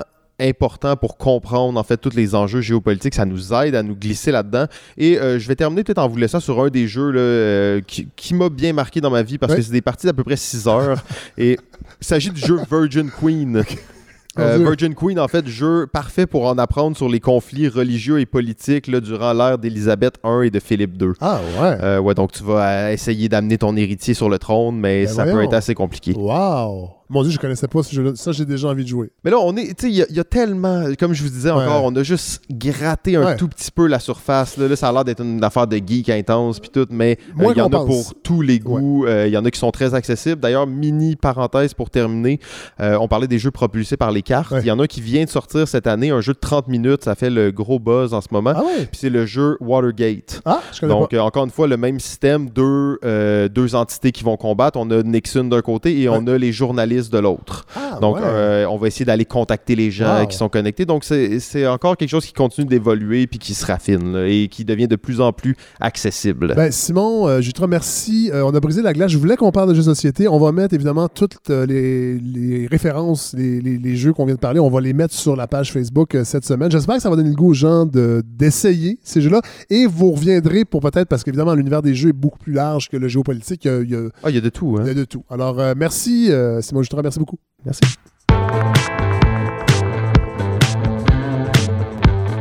Et on termine encore avec Godefroy Laurendeau. Malheureusement, j'ai pas pu vous parler de mes jeux favoris. Allez-y. Mais non, j'ai une théorie, moi. Mais j'essaie de vous amener... Mais on a eu un peu de plaisir quand même avec certains jeux, mais j'ai personnellement trop de difficultés avec la période où on se sent stupide. Et ça s'appelle de l'anxiété de performance. Oui, c'est ça. Ou une estime de soi fragile, des choses comme ça. Oui. Mais j'ai accroché sur un jeu tout simple, c'est Fred qui m'en a parlé, mais c'est Star Realms et toute ma famille joue. Et alors qu'on peut se ramasser à être chez des gens et à jouer à des jeux vidéo pendant une soirée de temps, avec Star Realms, on a joué à des cartes pendant des heures, pas capable d'arrêter. Ben moi, c'est pour ça que j'ai embarqué. Ben il y a d'autres raisons, mais il y a le fait aussi qu'à la maison avec mon garçon, ben c'est une façon aussi de s'éloigner des écrans. Puis c'est la même source. Si t'aimes les jeux, les vidéos, tu vas aimer, t'aimes jouer. Ah, c'est des jeux, exactement. Mais je pense que la base, d'être loin des écrans, ça favorise vraiment l'essor des jeux de société dans nos vies. Là. Tout à fait. Et ce qui peut être un jeu intéressant aussi, Godefroy Laurendeau, c'est de faire de l'évitement fiscal. Tout en exploitant des gaz. On va parler un peu d'évitement fiscal. Oui. C'est parce qu'on s'était dit qu'on ferait un épisode un peu de suivi de nos dossiers. Oui. Parce qu'il y a effectivement des dossiers dont on a déjà parlé souvent. Oui. Entre autres, là, vous parlez de GNL Québec qui est revenu à cause d'une fiche produite par l'IRIS qui est sortie hier et dont je vais vous parler tantôt. Oui. Mais aussi de notre bonne vieille fonderie Horn. Ah. Rappelez-vous, on est allé à Rouyn-Noranda ensemble pour le FME. Et on a vu plusieurs pancartes de maisons à vendre parce qu'il y a trop d'arsenic. Les gens sont tannés de mourir empoisonnés. Et il faut comprendre, là, juste pour se remettre dedans, c'est un monstre, la fonderie Horn. Quand on est à Rouyn, c'est impressionnant à voir. Puis on est toujours un peu loin de la fonderie et elle nous semble malgré tout immense. C'est comme le Mont-Saint-Michel. C'est une espèce de cusum attaché à une aréna attachée aux raffineries de Montréal. Ouais. C'est à peu près ça. Avec une ambiance de fin du monde. Oui, mais en même temps, ça ronronne. Puis ça a l'air ça crée 600 emplois. Ben oui, des gens qui achètent des choses et qui... Ouais. Et donc, au mois de mai-juin l'année passée, il y avait eu des résultats préliminaires d'une recherche de biosurveillance qui faisait état de présence 3 à 4 fois plus élevée d'arsenic dans les ongles des enfants du quartier situé directement à côté de la fonderie. Mais il faut bien s'entendre, c'est vraiment à côté. Le quartier de Notre-Dame, là, c'est... Tu tends la main de ta cuisine et tu peux toucher les émanations. Ouais. On fait des blagues, mais quand même, pour que l'arsenic soit rendu dans les ongles, c'est parce que ça a pris un certain temps à s'installer et donc c'est vraiment rentré dans le corps humain, et c'est pas bon signe, c'est un cancérigène. Et ce qui est sorti cet été et rapport final cet automne, la recommandation générale de la Direction de la santé publique en Abitibi-Témiscamingue, c'est qu'il faut absolument, d'une façon ou d'une autre, contraindre la compagnie Glencore, qui est propriétaire de l'usine maintenant, à rejoindre des normes qui sont moins mauvaises pour la santé. Pendant ce temps-là, le plus gros des émanations date de 2000. En 2000, on a détecté autour de l'usine des concentration de 1000 nanogrammes par mètre cube d'arsenic, et ça dépasse les normes. Ouais, alors que la norme le fun, là, c'est combien? Là? Ben, la norme le fun est apparue en 2011 et elle est établie à 3 nanomètres. Okay. Donc, c'est un petit peu moins. Oui. Et quelque part dans le processus, on a dit aux propriétaires, là, vous allez devoir atteindre la norme de 200 nanogrammes, donc pas 3, non, 200, mais en 2021. Et ça a été dit quelque part dans les années 2015, et la balle est tombée. Personne, finalement, a fait de suivi parce que, les propriétaires d'usines ont changé. Et là, la DSP remet de la pression en disant, il va falloir faire quelque chose. Et là, cette semaine, vraiment, on voit la suite. En octobre, il y a un des ministres, le ministre de l'Environnement, de la lutte contre les changements climatiques, Benoît Charest, on va en reparler tantôt, demande à la fonderie Horn le 15 octobre de proposer un plan d'action d'ici le 15 décembre 2019. Donc, arrivez-nous avec quelque chose, montrez-nous qu'on s'en va quelque part. Oui. Et là, on reconnaît l'aspect en action de la CAQ. Oui, donc, quelque chose qui traîne depuis des années. Oui. On vous demande un plan d'action. Ils n'exigent rien pour l'instant, sinon un plan d'action. Ouais. Cette semaine, là, c'est là que ça devient excitant, c'est que le ministre Lionel Carman, délégué à la santé et aux services sociaux, qui ressemble étrangement au super pas fin dans Breaking Bad. Ah? Ouais, il y a le même stoïcisme que Gus Fring. Si ça vous dit quelque chose, vous googlerez. Sauf que dans Breaking Bad, je pense qu'on pouvait consommer de la drogue en bas de 21 ans. Effectivement. Lionel ne veut pas. On pouvait même en faire pas mal intense et faire des milliards avec. Est-ce qu'il va interdire aux moins de 21 ans d'aspirer de l'arsenic? Il va s'arranger pour qu'il y en ait de moins en moins qui en respirent. Et lui, ce qu'il a dit, c'est que, puis il a passé à Radio-Canada cette semaine, et ça a fait réagir beaucoup. Il a dit que, parce que Patrice Roy a essayé de le faire parler, de le faire s'engager, et tout ce qu'il a dit, c'est la santé d'abord. Donc, l'économie ensuite. Ah. Et le ministre Fitzgibbon a dit la même chose. Oui, la santé d'abord. Bon. Et là, on l'a fait parler un peu plus. On a dit, puis l'échéance de 2020, vous allez vous demander un dépôt d'un plan d'action pour le 15 décembre. On l'attend toujours, mais on ne vous donne pas de limite à rejoindre. On ne parle pas de la norme de 3. Ça peut être un plan d'action qui va proposer des améliorations dans 35 ans. Il y en a qui disent que c'est ce qu'on achète du temps, finalement, mais en disant que là, les recherches sont là. La biosurveillance est lancée. Il y aura d'autres recherches qui vont être faites. Et là, alors qu'en ce moment, on a un portrait très, très précis de la population chez les jeunes enfants de ce quartier-là à côté. Il faut comparer avec la population d'adultes, avec aussi ceux qui habitent plus loin, pour être capable de légiférer de façon utile et efficace, donc à la CAQ, pour que ça fonctionne. Oui. On ne légifère pas pour rien. Non. Il a dit que l'échéance de 2021, qui était celle qui devait être la bonne pour atteindre 100 nanogrammes, a été jugée comme insuffisante. Donc, ce sera mieux que ça. Donc, c'est pas si pire. C'est pas si pire. Et on a l'impression que quelqu'un suit le dossier. Et là, ce qui est vraiment étonnant, c'est que la ville de Rouen et même les comités qui sont contre la fonderie reculent un peu et disent attendez, on ne veut pas que ça ferme, c'est pas ça qu'on demande. Et donc, même la population, est-ce que c'est le syndrome de Stockholm en action? Mais personne ne parle de fermer la mine. Pas la mine, parce que les mines de cuivre sont fermées depuis un bout de temps, mais la fonderie elle-même pourrait continuer à faire partie du futur de Rouen. Et donc, la grande question, c'est quelle pression on va être capable de mettre à un employeur si important dans un milieu. Mais bref, il est quand même sur le radar de belle façon. Et personnellement, ça me fait plaisir. Et tout ça grâce à des recherches de biosurveillance. Et grâce à vos chroniques. Je pense que oui. Est-ce qu'on parlait de la Abitibi avant qu'on y aille? Je pense pas. Pas tellement. Personne n'en parlait. Sinon, Fred, il y a autre chose. Et ça commence à devenir intéressant. GNL Québec, est-ce que j'ai besoin de vous dire ce que c'est? Je pense que non. Hein? C'est ce gros projet de un des plus gros projets industriels de l'histoire du Québec moderne. C'est un projet de 14 milliards de $, Fred. C'est de l'argent en tagourette. On parle d'une usine de liquéfaction de gaz naturel, donc pour compacter le gaz et l'envoyer par bateau outre-mer pour le vendre en Europe, en Chine. Le gaz d'Alberta. C'est du gaz de l'Alberta, mais comment nous arrivera-t-il? Dans un gros tuyau. Pas par troc que certains, ils vont arriver par le fameux gazoduc, la deuxième partie du projet, parce qu'on a eu l'habileté de diviser ce projet-là en deux parties. Et là, ce qui arrive, c'est que l'IRIS... C'est que c'est pas un projet seulement québécois, Godefroy, je pense. Ben, c'est pas un projet tellement québécois, non, mais ils sont installés ici. Oui. Mais ce que l'IRIS fait, donc l'Institut de recherche et d'information socio-économique, qu'on pourrait qualifier de think tank légèrement penchant à gauche, un tout petit peu, se demande d'où viennent les fonds derrière le projet, parce que tu fais pas un fonds. Quand on dit qu'on a de la misère à construire un stade avec des fonds privés, comment ça se fait qu'on est capable de trouver 14 milliards de dollars? C'est parce que les fonds, ils ont été ramassés. Ça a été un long travail de ramasser tout ça. Et on veut aussi répondre à l'argument de qui dit que ça va être profitable et que ça aura des retombées fiscales majeures. Très fort, oui, c'est ça. Et là, voici ce que notre think tank de gauche avance. Là, il faut s'imaginer un étage par-dessus un autre étage de financement. Oui. Alors, donc, on a un montage financier. Un montage financier, c'est vraiment ça. Donc, premier étage, on a GNL Québec et Gazoduc Inc., tous les deux, qui sont, bon, d'un côté le gazoduc et de l'autre côté l'usine de liquéfaction. Oui.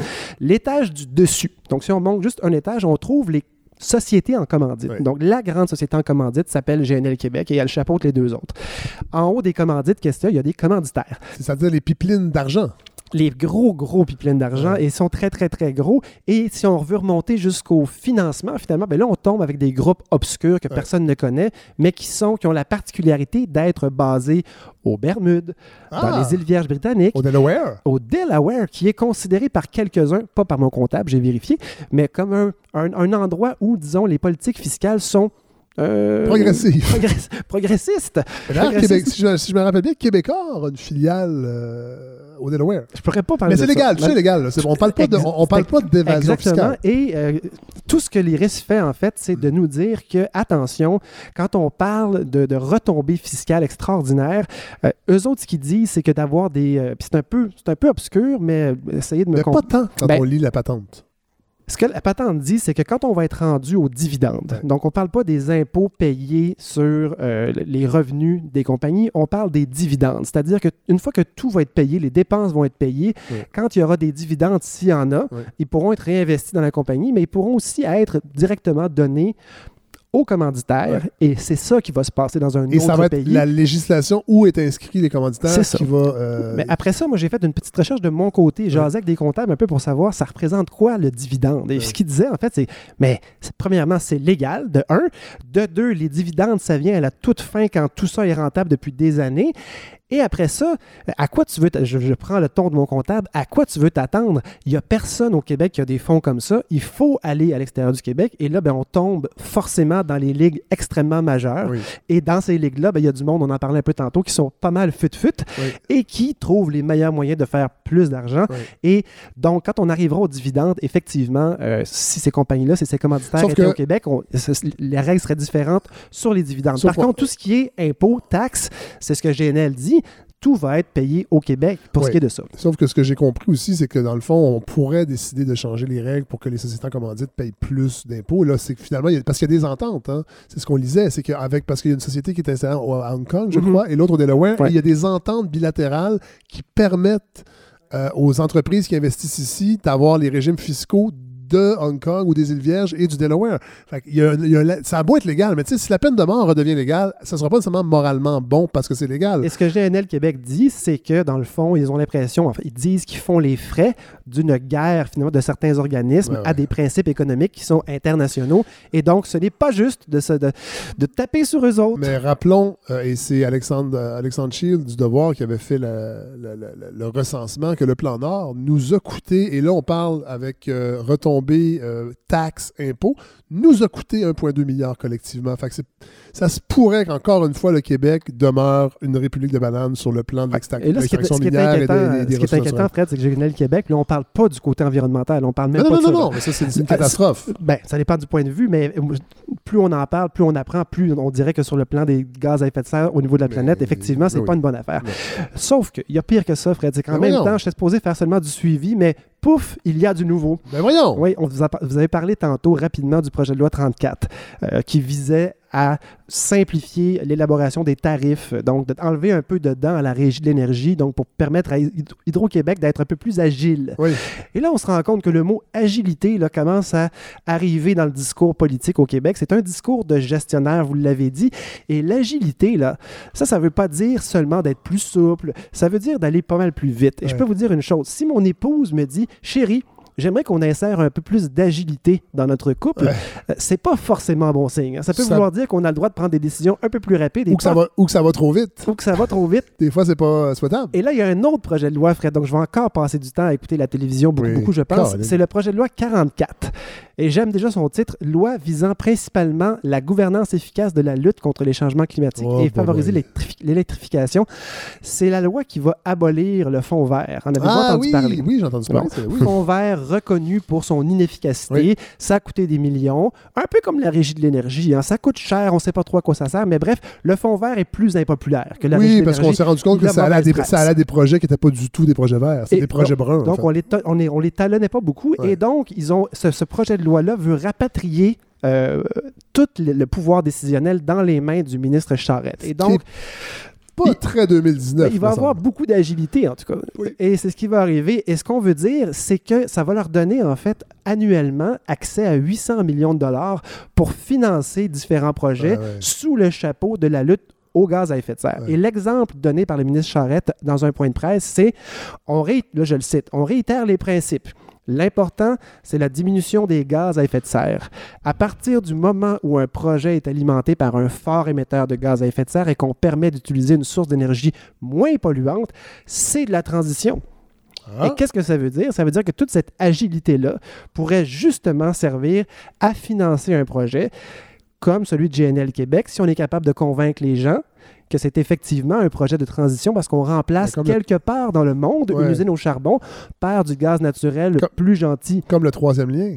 Le troisième lien qui favorise les voitures électriques. Hein, on sait, c'est son but premier. Ou qui pourrait favoriser à l'intérieur de 8 cylindres des gens qui sont des environnementalistes. Un peu comme couper des arbres, Fred, ce sera une bonne chose pour les gaz à effet de serre. Oui. Donc, ce qu'on nous dit ici, là, c'est que, je vous cite Normand Mousseau, qui nous dit, effectivement, ça va créer beaucoup d'agilité, sauf que c'est un projet de loi qui facilite la fragmentation des actions. On se retrouve donc avec plusieurs pôles de décision dont tous sont politisés et qui n'ont pas besoin de travailler dans la même direction. Ouais. Donc, on peut faire de plus en plus de choses.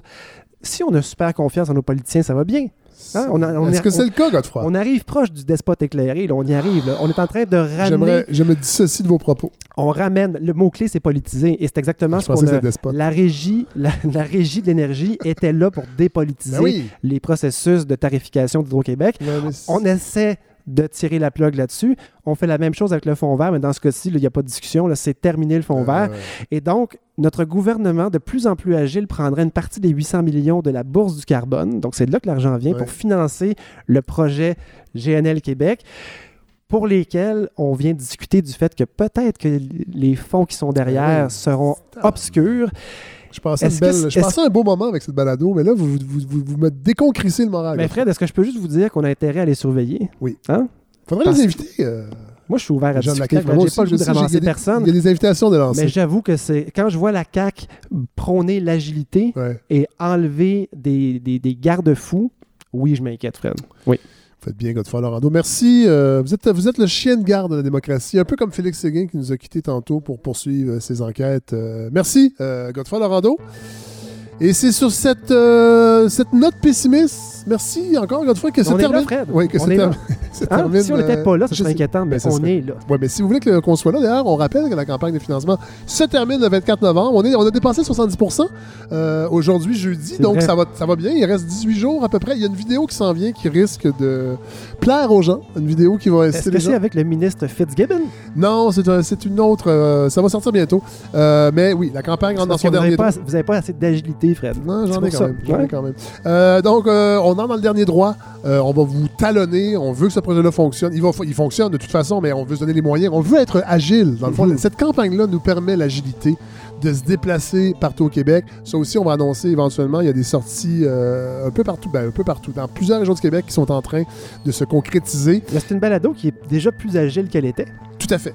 On a réduit la structure. Voilà. Donc, on rappelle, tantôt, on parlait avec Simon des jeux de société. Il y a une belle contrepartie, en fait. Si vous donnez 1000$, si vous mettez en gang, ça a l'air beaucoup pour donner un 1000$.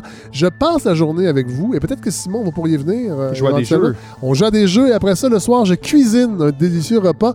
Bon, ça s'appelle végé ludique. Des fois, c'est avec du tofu, mais je pourrais faire une exception pour un poulet. Peut-être un poulet barbecue, un poulet rôti qui... Donc, vous êtes vraiment agile, Frédéric. Extrêmement agile. Sur un taux... Mais ça, là... Vous vous revirez sur un petit... Mais à 5 personnes, c'est pas si cher. Et on passe vraiment une journée extraordinaire. Je l'ai fait l'an dernier et je me suis fait un ami avec ça. Je dois le dire. Là, je dis pas que mon amitié est achetable, mais c'est tombé que ça a cliqué. Et c'est quelqu'un que je revois, qu'on joue encore à des jeux, qui m'a fait découvrir des jeux extraordinaires. Donc, c'est une des contreparties. Il y en a d'autres. Il y en a qui vont vous permettre de venir, pas seulement assister, vous allez être autour de la table. Pas de micro, mais vous allez être autour de la table avec des écouteurs et vous allez pouvoir assister à un enregistrement de la balado. Après ça, on va parler. Ça va être extraordinaire. Donc, allez voir sur le site de La Ruche. Tout est là. Il reste à peu près 18 jours de campagne. Moi, je suis extrêmement confiant qu'on va atteindre le 50 000 $, le 100% pour que ce projet-là continue de fleurir. Et partagez-le aussi parce que je me rends compte qu'il y a encore des gens qui ne connaissaient pas la balado, qui pensaient que c'était une joke, qui pensaient que c'était un coup. Mais non, elle existe pour vrai et elle fait son chemin dans ce merveilleux monde de médiatique québécois. Alors voilà, merci à tous ceux qui étaient autour de la table. Bon, Félix Séguin est parti tantôt. Bertrand Iratchet qui nous a parlé du Chili. On va lui reparler. C'était fou quand même le témoignage. Simon Jutras, merci.